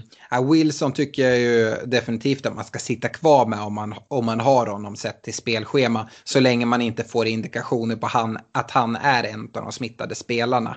Nej. Uh, så... Jag har ju Barkley som är rödmarkerad fram till uh, mitten på december också. Så jag har ju, ja det, det är kämpigt i laget men uh, vi tar oss igenom det här också. Ett stålbad, men ja, vi kommer ut starka på andra sidan. Ja, eh, och det är många som sitter där med, med byten som ska göras, både kopplat till den här matchen men även, även generellt. Och då passar det väl ganska bra att gå in i veckans rekommendationer. Och vi börjar med försvarsrekar. Eh, jag hade förra veckan Chilwell, Kofall och Cancelo. Eh, jag gillar de rekarna fortsatt. Det är väl Cancelo som jag tvekar lite över nu sett till att han dessutom då startar här i Champions League. Eh, så jag väljer att ersätta honom med ett lite säkrare kort, hoppas jag, och försöker läsa pepp. Men, men Diaz tror jag kommer Alltså det finns en risk att han vilas nu till helgen. Det är klart att det gör eftersom han spelar alla ligamatcher. Han spelar även i Champions. Eh, men mittbackarna tror jag inte kommer roteras riktigt på samma sätt. Eh, och jag tycker att bredden på, på mittbacksidan och kvalitet i City inte riktigt är på samma sätt som det är på, på ytterbacksidan. Så att eh, jag ersätter Cancelo med, med Diaz faktiskt. Um, Stefan, du och jag var ju rätt eniga i försvarsrekarna förra veckan. Uh, du hade ju också Cancelo och Chilwell, men istället för Kofall gick du på, på lagkollegan Cresswell som är, är något dyrare. Ja, precis. Eh, och det är faktiskt Cresswell som får stryka på foten. Jag har ångrat mig lite kring, kring, kring eh, Robertson. Uh, som, ja, men han orsakar straffen här och det är det som gör att Liverpool släpper in mål. Men om man eh, liksom, bortsett från det så han är fortsatt jättefin. Eh, off. Han hade tagit tre bonus om, eh, om han inte hade orsakat den där straffen. Så att det känns som att när Trent är borta så, så blir liksom mer naturligt att han får stå för det offensiva från ytterbacksplats mer. Eh, och eh, ja, det är han man kikar mot. Så att eh, jag, jag vill ha honom eh, och, och därav så hemma. Kristoffer, jag vet inte, vi pratade inget innan vi drog igång podden här. Jag vet inte om du har för, förberett rekar eller vill du istället komma med, med lite kommentarer kring, kring våra val?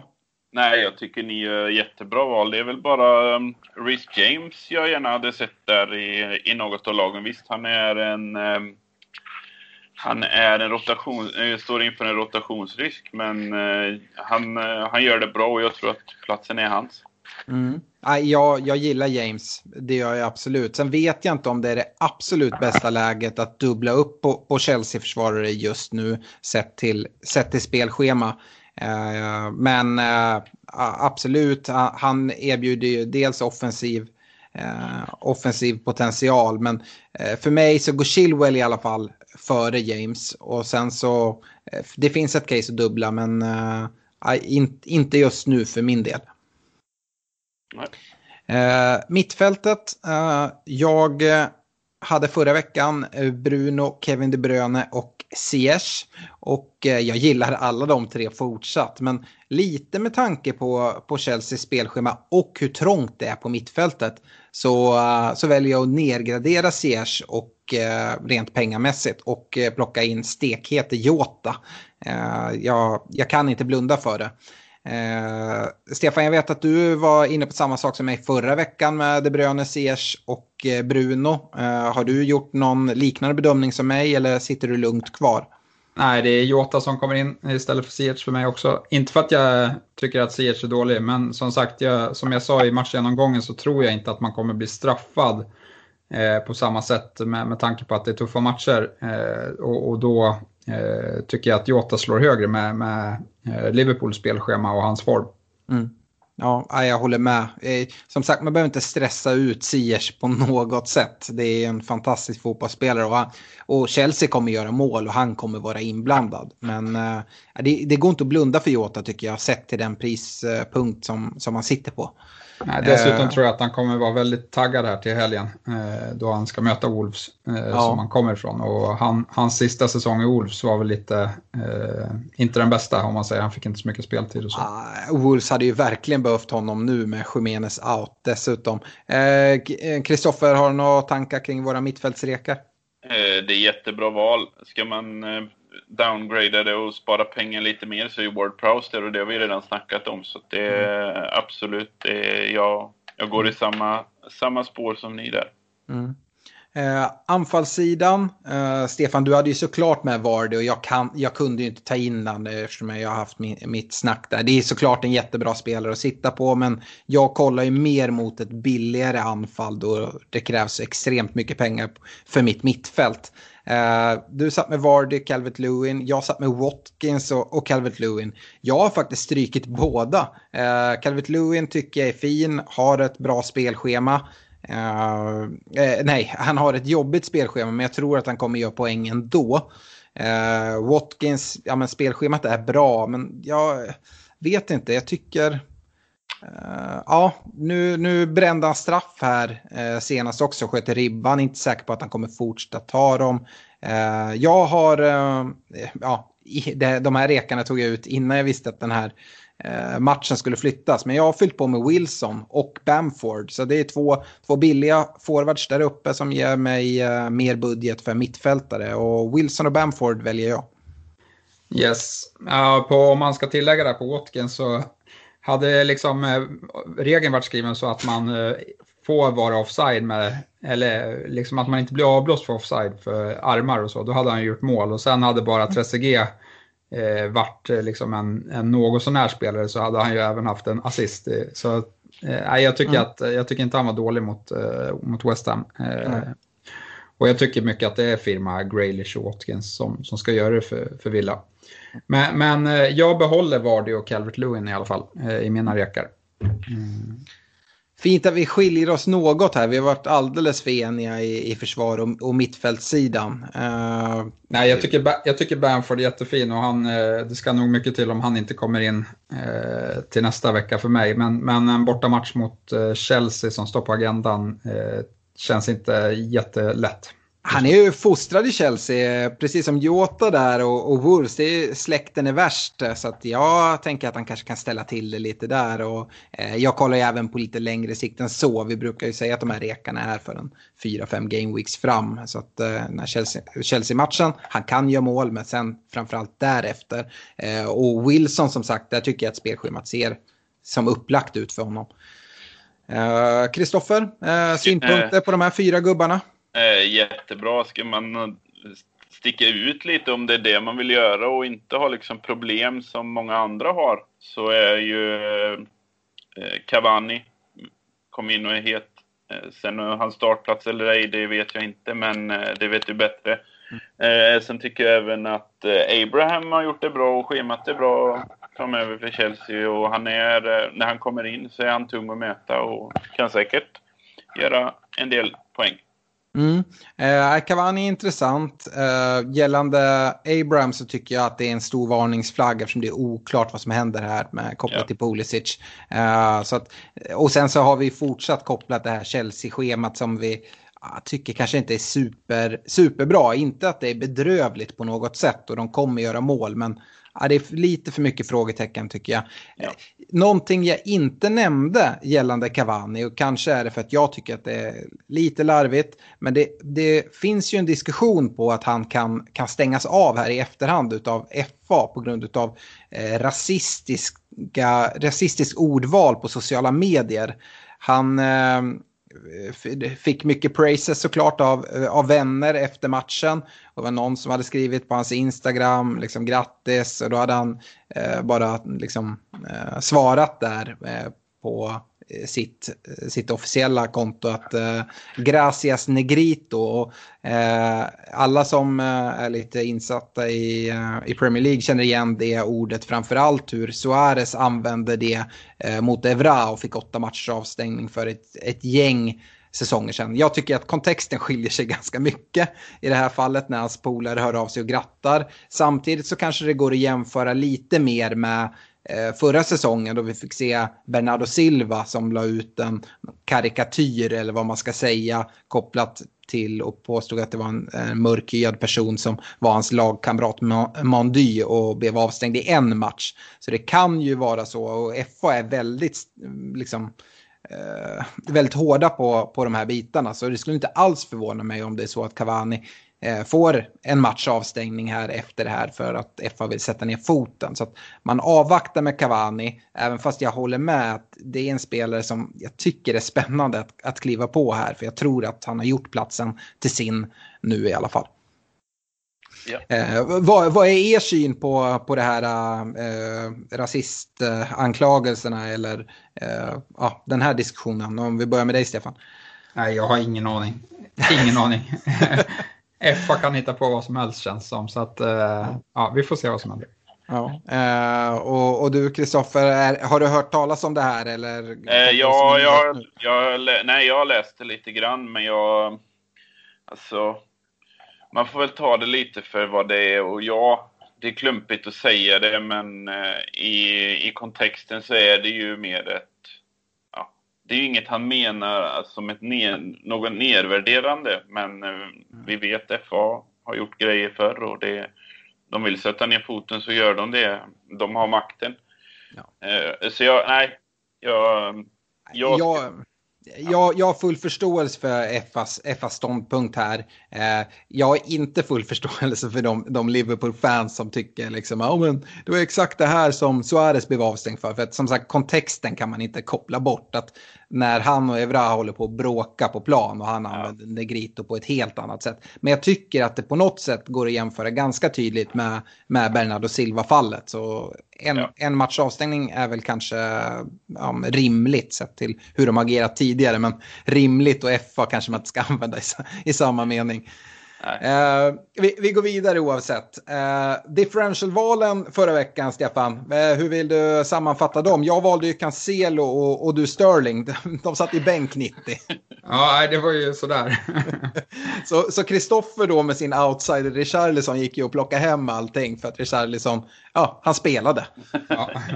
Jag har gjort två sådana nu denna säsongen. ja. Men så, det är också poäng. Ja, det är, det är, det är klart det är. Eh, huvudmatchen står ju mellan dig och mig, Stefan, i det här. Eh, men eh, ja, jag skriver upp Kristoffers poäng här såklart. Eh, inför Game Week 11 så är det du, Stefan, som har eh, första val och eh, det ska vara en spelare med ägarandel under 5% Yes, eh, jag har valt Jesus. Mm, där ser man. 1,6% tror jag han ligger på. Eh, jag är väldigt glad av att du inte gick på, på Mahrez. 4,4 eh, procent sitter han på uh, sist jag kikade. Så han ligger nära de här 5 procenten. Men jag hoppas han ska kunna bygga vidare på den här fina, uh, fina insatsen senast. Uh, att både Jesus och Mares nu vilas i Champions League ja, det hoppas jag verkligen betyder att de spelar så att vi inte står inför en liksom, upprepning från, från förra veckan. Eh, hade kunnat tänka mig Sterling också som ligger under 5% men han, han startar ju nu i Champions League. Jag, jag vågar liksom inte. Eh, Cavani är också en spelare jag övervägde men sett till de här avstängningshoten som hänger över så, så har, jag, har jag har valet ändå fallit på, på Mares och det var mitt första val så jag är glad att jag, att jag fick det. Uh, yes, Kristoffer, uh, vill du kasta in någon, någon outsider här eller? Uh, jag kastar in Harvey Barnes på 4,1 procent. Mm. Mot ett Sheffield United. Hans fart kan nog, jag tror eh, det kan eh, generera en del poäng faktiskt. Ja. Vem håller du som oddsfavorit mellan mig och Stefan? Mares versus Jesus? ja, jag jag håller Mares lite högre faktiskt, men jag... Eh, man vet ju också att han gör en bra match och sen kan han ju blanka i nio raka liksom. Så att, eh, ja, det är jämnskägg. Ja. Men jag, jag håller Mares något högre. Det gör Ja, jag hoppas du har rätt. Jag litar uh, inte på Pep heller. alltså, det, det, finns ingenting som säger att han startar bara för att han vilar den här matchen. Det är... Nej, detsamma gäller väl Jesus då. Ja, fast ja, det beror väl på vad som händer med Agüero. Men jag ja, men han att... kan ju lika gärna flytta upp Sterling där. Ja, nej, det har inte funkat så eh, det tror jag inte att han gör. Eller Ferran Torres. Alltså, som sagt, vi ska inte sitta och gissa Pep. Det är bara att luta sig tillbaka och hålla tummarna. Eh, jag tror att Mares och Jesus, de har ungefär lika chans till att starta och de borde vara hyfsat stora ändå. Det är redan ett ganska, ganska långt avsnitt det här, men vi ska gå in i en kaptensdiskussion innan vi börjar beta av lyssnarfrågor. Och eh, eh nu är ju deadlinen som sagt inte längre fredag 19.30 utan den är satt till lördag 12.00 och det är Burnley-Everton som sparkar igång. Jag tror att de allra, allra flesta blickarna de dras direkt till just vårt Manchester City som vi pratar så mycket om här i differentials. De ska möta Fulham eh, och eh, Kevin De Bruyne är väl kanske på pappret det självklara favoritvalet för kaptensbindeln, eller? Ja, han är min favorit. Uh... Ja, han, jag håller han högt också. Men mm. eh, vi ska inte plocka bort Vardy som vi diskuterat så mycket nu de senaste gångerna. Men han möter ett Sheffield United som jag tror, eh, ja de kan bli straffade av honom. Mm.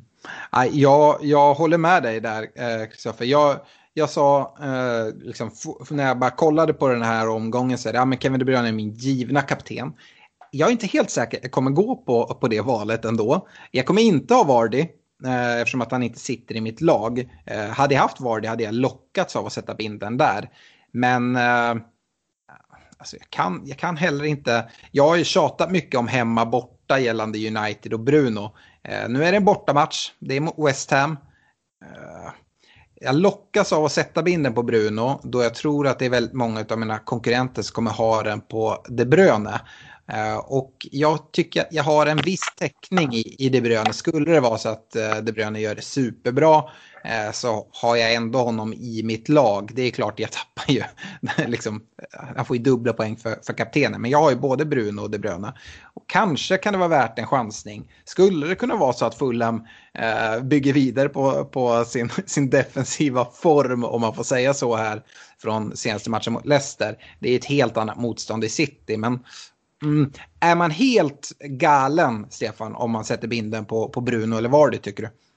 Nej, alltså Bruno är en bra spelare, men jag hade oroat mig lite beroende på hur det ser ut imorgon. De har en väldigt tuff och avgörande Champions League-match och sen är det kort vila och lördagsmatch för Uniteds del. Och dessutom så har vi sett att West Ham har varit rätt bra i år. Så att, eh, jag hade inte gjort det om jag hade ägt båda. Jag hade gått på De Bruyne som vilas nu då i, i Champions League igen.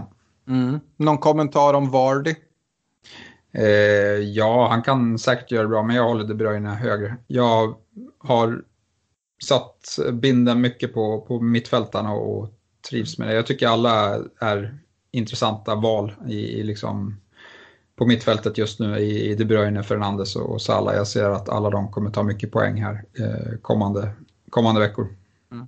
Vi kan ju inte ha en kaptensdiskussion utan att nämna Liverpool och Salah. Eh, de ska möta Wolves, eh, spela hemma på Anfield. Eh, det är många som sitter där, eller som kör den taktiken när man har någon form av permakapten, att Salah får binden jämnt.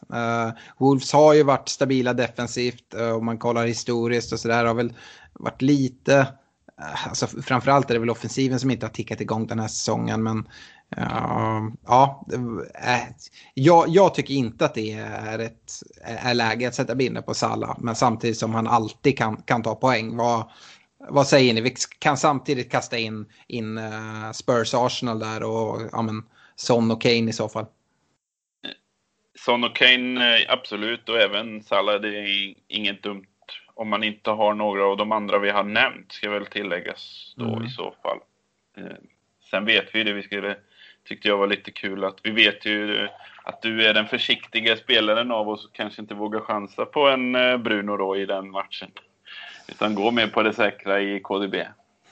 Ja, det är väl där jag kommer hamna till slut ändå. Men jag lockas verkligen av att sätta den på Bruno. För skulle det vara så att eh, De Bruyne har det lite tuffare så Eh, så skulle man kunna sticka ut lite. Jag behöver ta igen lite mark. Även fast jag har avancerat bra nu de senaste gameweeksen så skulle jag behöva avancera fortsatt. Och, ja, jag, jag lockas men eh, som sagt någonstans långt inuti så, så känner jag ändå att den kommer väl sitta där på det brönet till slut i alla fall.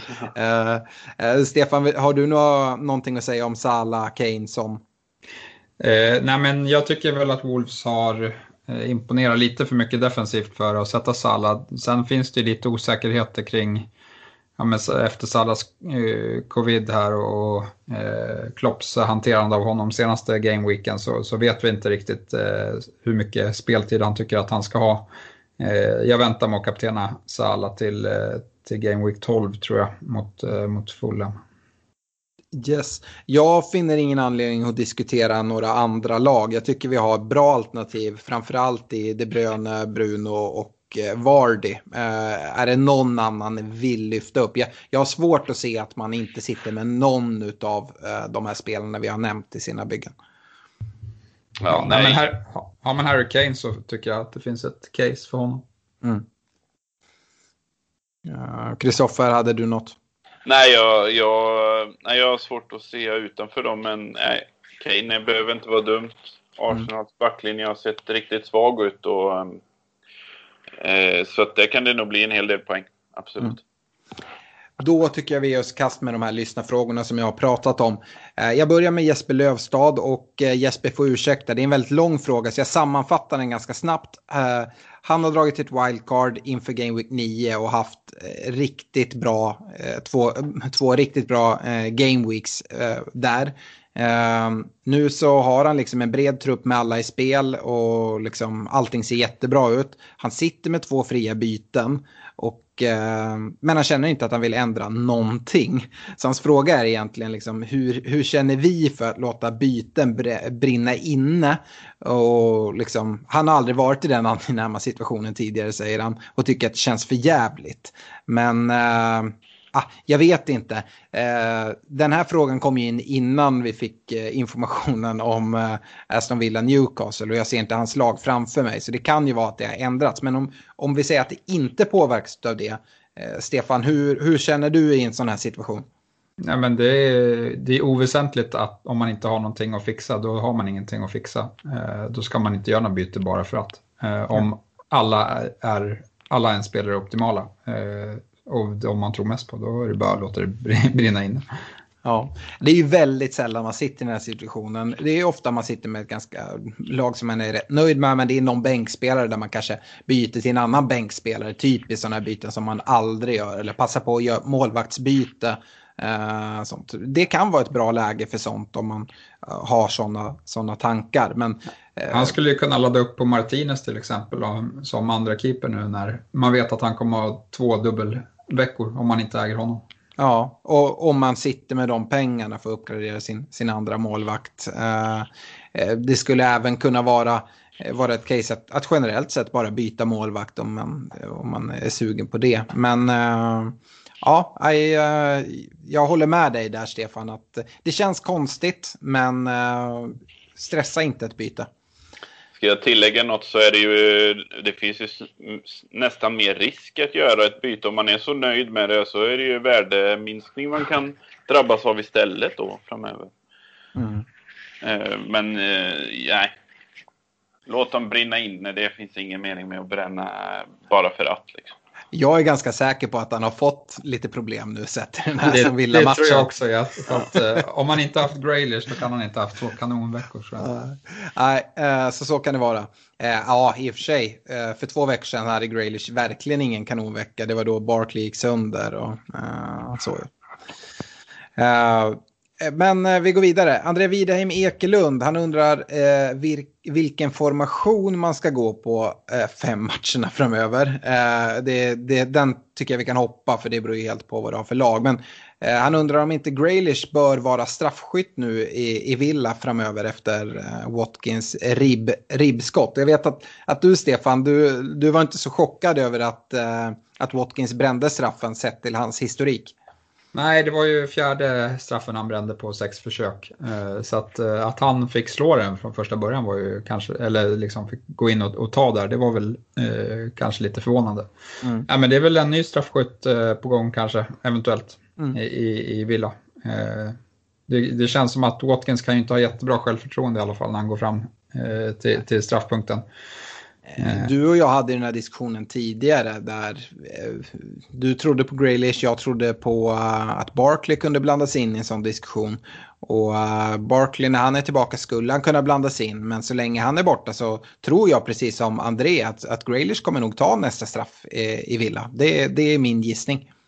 Ja, det tror jag också. Eh, Adam Widekrans, vi har en del frågor om City och mycket kopplat till Cancelo. Eh, Adam han, eh, han skriver att han vill in i Citys backlinje med tanke på det fina spelschemat men är orolig över Peps roterande. Eh, hade en tanke på att byta in mot Diaz då Diaz hittills fått starta varje match. Samtidigt vet man inte vad, vad det betyder att han då har spelat så mycket.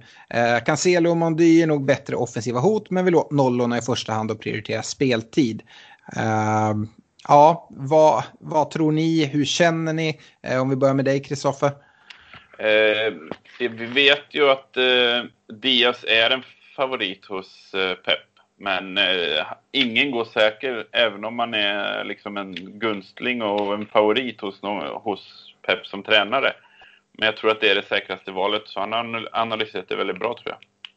Eh, Stefan, jag tycker det är extra intressant med dig, för jag vet att du gjorde ju det här tidiga bytet och tog in Cancelo. Du hade en tanke på ja, Cancelo versus Diaz kanske framför allt. Och du får gärna eh, prata lite hur, hur du resonerade. Ja, nej, det var för att eh, jag såg att han skulle gå upp i värde och den enda som jag ville byta ut i backlinjen var eh, Robinson i Sheffield som inte spelar. Eh, och det hade jag precis råd med, så det var därför jag gjorde bytet tidigt efter deadline. Mm. Jag hade samtidigt en väldigt bra känsla på att Cancelo skulle vilas mot Burnley, eh, vilket gjorde att ja, men jag sparade väldigt mycket poäng för att jag fick Dallas då, mm. eh, från, från bänken. Eh, men om så... du väger Cancelo mot Diaz tänker jag. Ja, nej, jag, vill inte, jag är inte beredd att betala 5,5 för Diaz. Eh, för jag ser, jag ser inte att han ska ta en enda offensiv poäng. Eh, och det vill jag ha för någon som kostar 5,5. Annars då tycker jag att det är bättre att gå på någon billigare. Till exempel en Leeds eh, ytterback eller Lamptey eller någon som har offensivt hot och bra matcher. Mm. Och jag kan väl lägga till det att jag tycker Cancelo är ett jättefint val. Och eh, visst, det kommer vara rotation men han kommer även spela. Så beroende på hur man har byggt sitt lag, har man fler sådana spelare som man tycker känns lite så 50-50, att ja, men, i tajt spelschema så kommer det nog vilas en del. Eh, alternativt man har icke-startande spelare på bänken. Ja, då hade jag nog gått på det säkrare kortet om man nu ändå vill in i Citys backlinje. Men eh, om man har byggt en bred trupp och inte har så mycket rotationsrisker i stort, ja, men då kan Cancelo vara värd eh, den chansningen. Det är generellt hur jag ser på det. Eh, som sagt, det är flera som frågar om, om Cancelo, men där tycker jag vi har pratat om. Eh, jag Däremot... tycker inte man ska dra för stora växlar heller av en bänkning. Eh, som sagt, han hade spelat extremt många matcher i rad, eh, både för klubb och landslag, så att eh, det var ganska naturligt att, eh, att han måste vilas någon gång. Absolut, samtidigt ser jag ju inte att Mendy kommer, kommer sitta bänken vecka efter vecka heller. Nej, eller att han är hel i mer än två veckor. Nej, det, det, får man ju såklart se, men eh, liksom, sett till att om han nu är helt så vet vi att det är en spelare som, som Pep, eh, Pep gillar i hans spelstil. Sen så har han väl eh, ganska komplicerad relation till Mendy i stort skulle jag säga.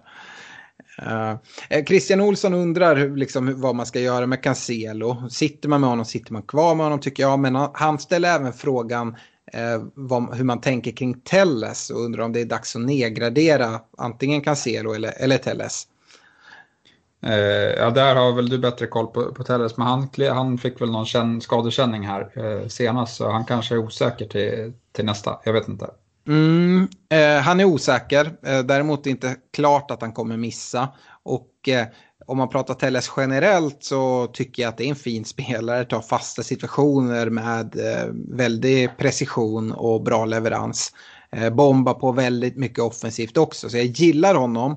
United har ett relativt bra spelschema. Eh, jag tror att nollor kommer att trilla in och eh, ja, offensiva poäng från Telles eh, kan också komma. Jag, jag, var inne på det lite sett till Cavanis fina huvudspel. Det borde vara något som gynnar eh, Telles inläggsfot. Eh, så att, eh, man följer den situationen. Jag tycker inte att det är läge att ta ut Telles om det inte är så att man får negativa besked från den här skadan. Då.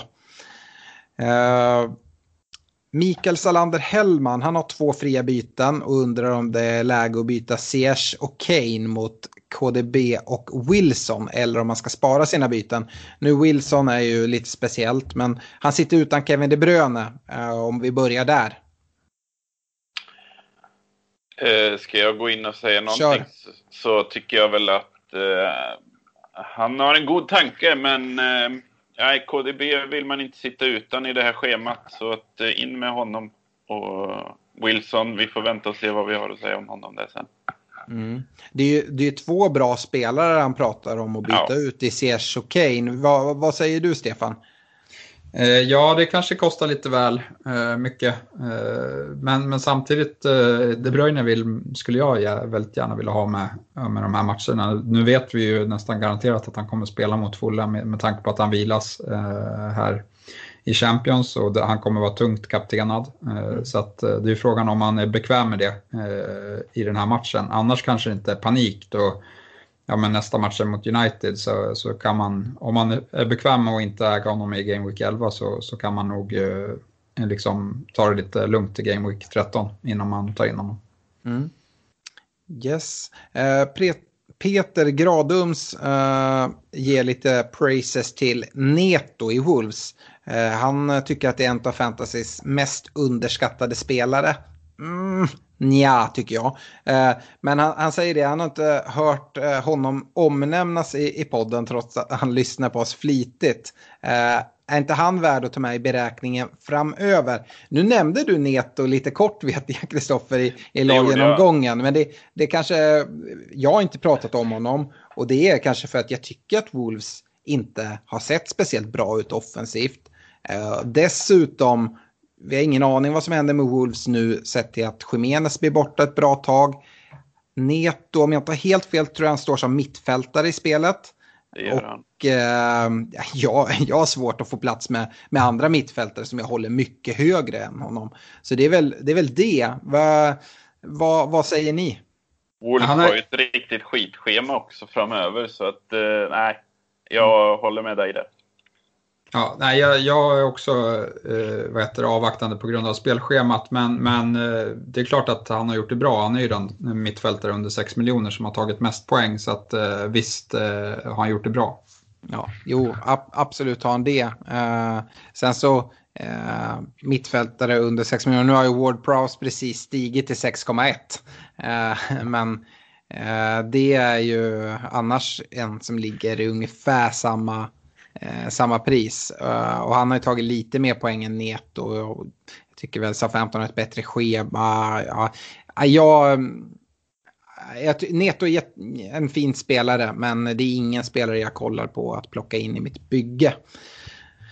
Uh, Rasmus Lundqvist undrar, tror ni att Werner kommer leverera här under de kommande omgångarna? Om inte, vem är intressant att ta in istället?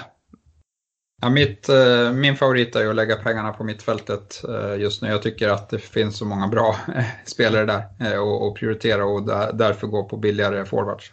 Mm. Och där har vi nämnt jättemånga fina forwards i, i Watkins, Wilson eh, som kanske har det jobbigt nu i, i, i den här gameweeken men även Bamford har nämnts och eh, Antonio då om han kan få ordning på, på eventuell eh, återhämtning från skada och sådär. Eh, han skriver även att han har eh, Digné i laget och undrar vem man ska ha istället nu när han har gått sönder. Och Kristoffer, vad, vad säger du där? Har du något bra alternativ? Eh, jag eh, skulle väl säga nej, jag, jag har inte koll. Jag ligger inte i den situationen själv där med, med ytterbackarna. Men det är Chelsea-ytterbackar, men det är troligtvis mm. att han sitter med någon redan. Ja. Chilwell eller James om han inte sitter där. Nej. Kanske inte en uppdubbling, men eh, vi har nämnt Lamptey som ett billigare alternativ, absolut. Telles som han är frisk. Mm. Eh, men, eh, nej. Eh, Stefan, du nämnde ju Robertson i, i rekarna. Tycker du att det till och med kan vara värt att, att plocka in honom om man har möjlighet att gå från en premium till en annan?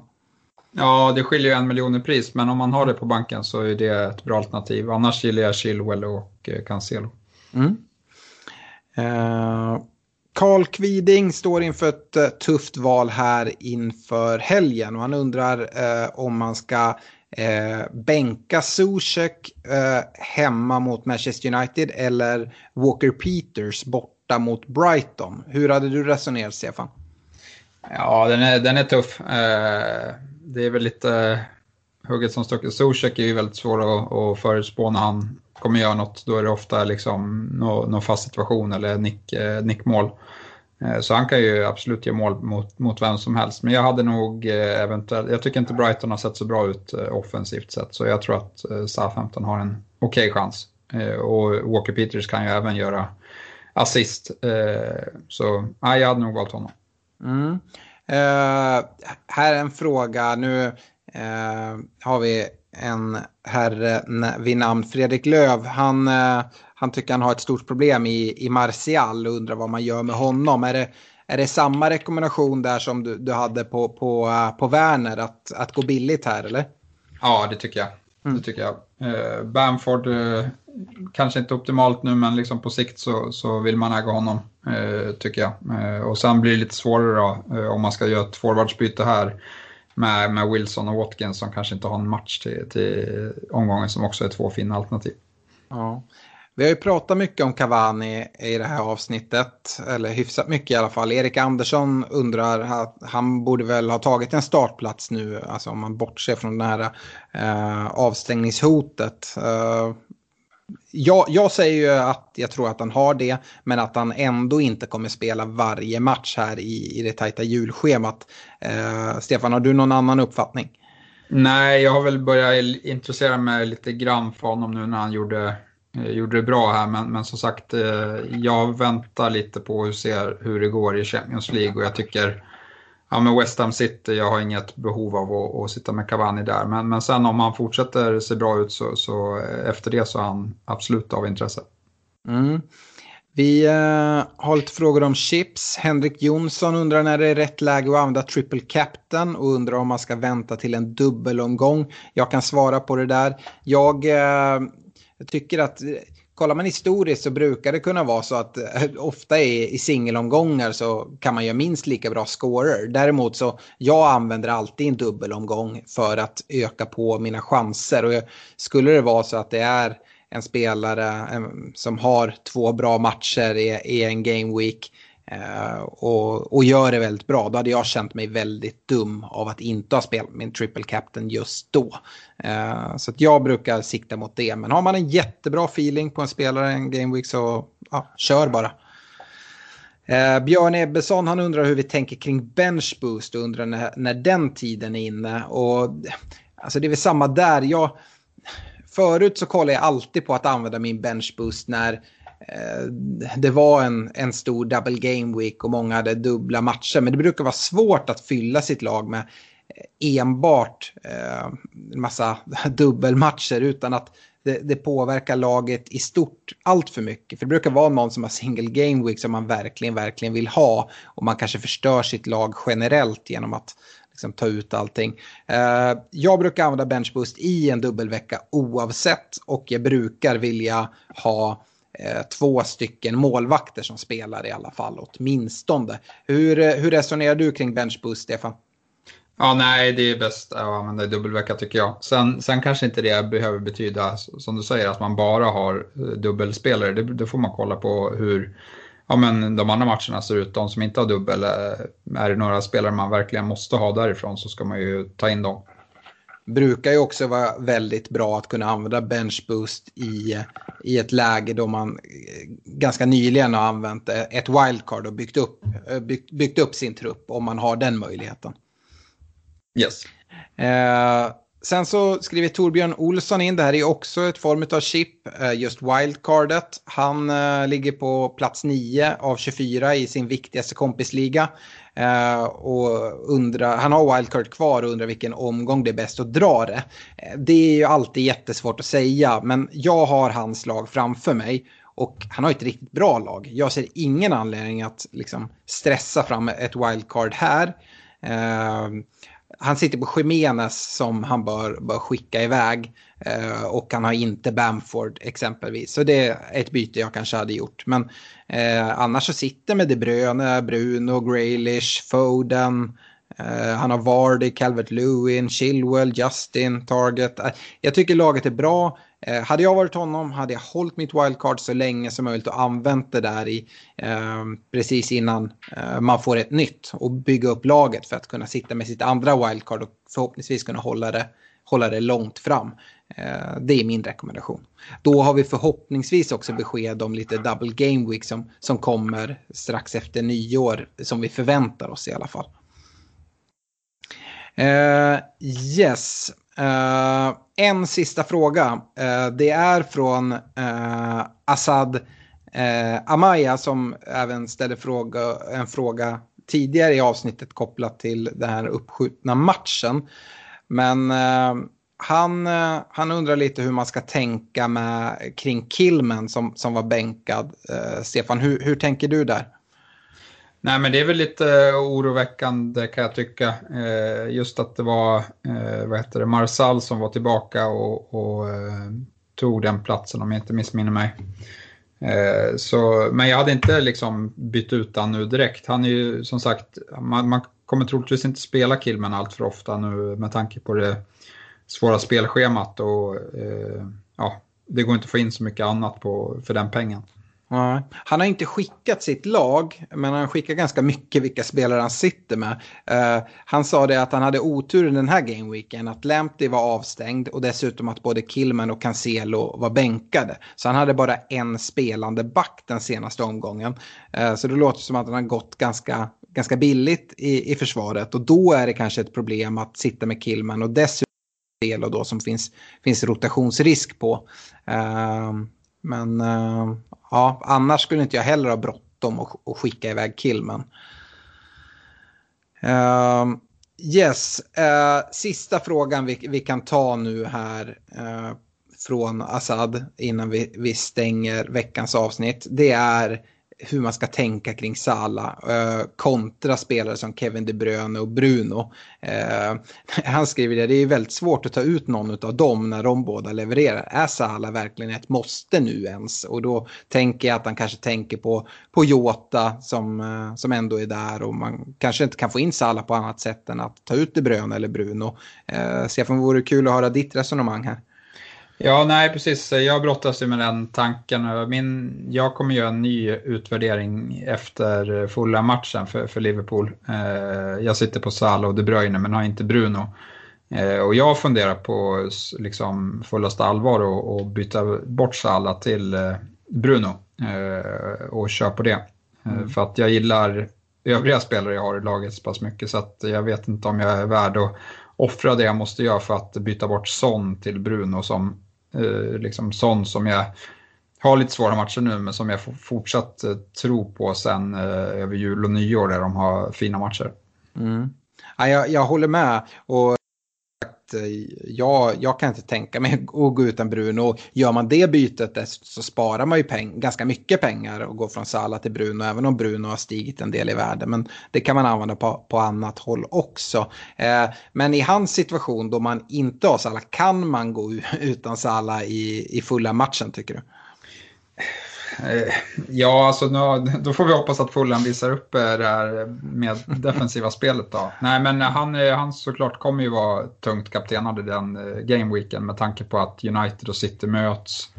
Eh, ja, och ja, det, liksom, så, så det kommer han vara och eh, man får ju köpa att det kan svida. Man kan ju sätta kaptenspinnen på Jota om man eh, har en bra känsla att han kommer starta. Eh, så Eh, Eh, ja, det går att vara utan honom såklart. Ja. Nej, jag, jag håller med. Men det är, det är tufft att sitta utan Salla generellt och i en match mot Fulham så ja, lite extra och alla, alla har binden där. Uh, nej, svåra val är det.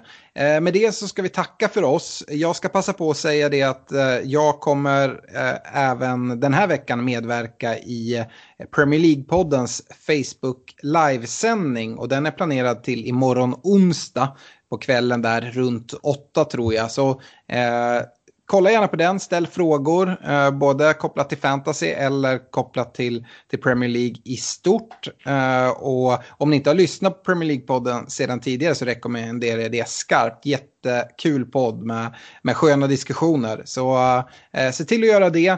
Och eh, tack för att ni har lyssnat så hörs vi här framöver. Vi, eh, jag önskar alla ett stort lycka till nu inför de här struliga Game Week 11 som det har blivit. Ha det bra! Ha det bra. Ha det bra.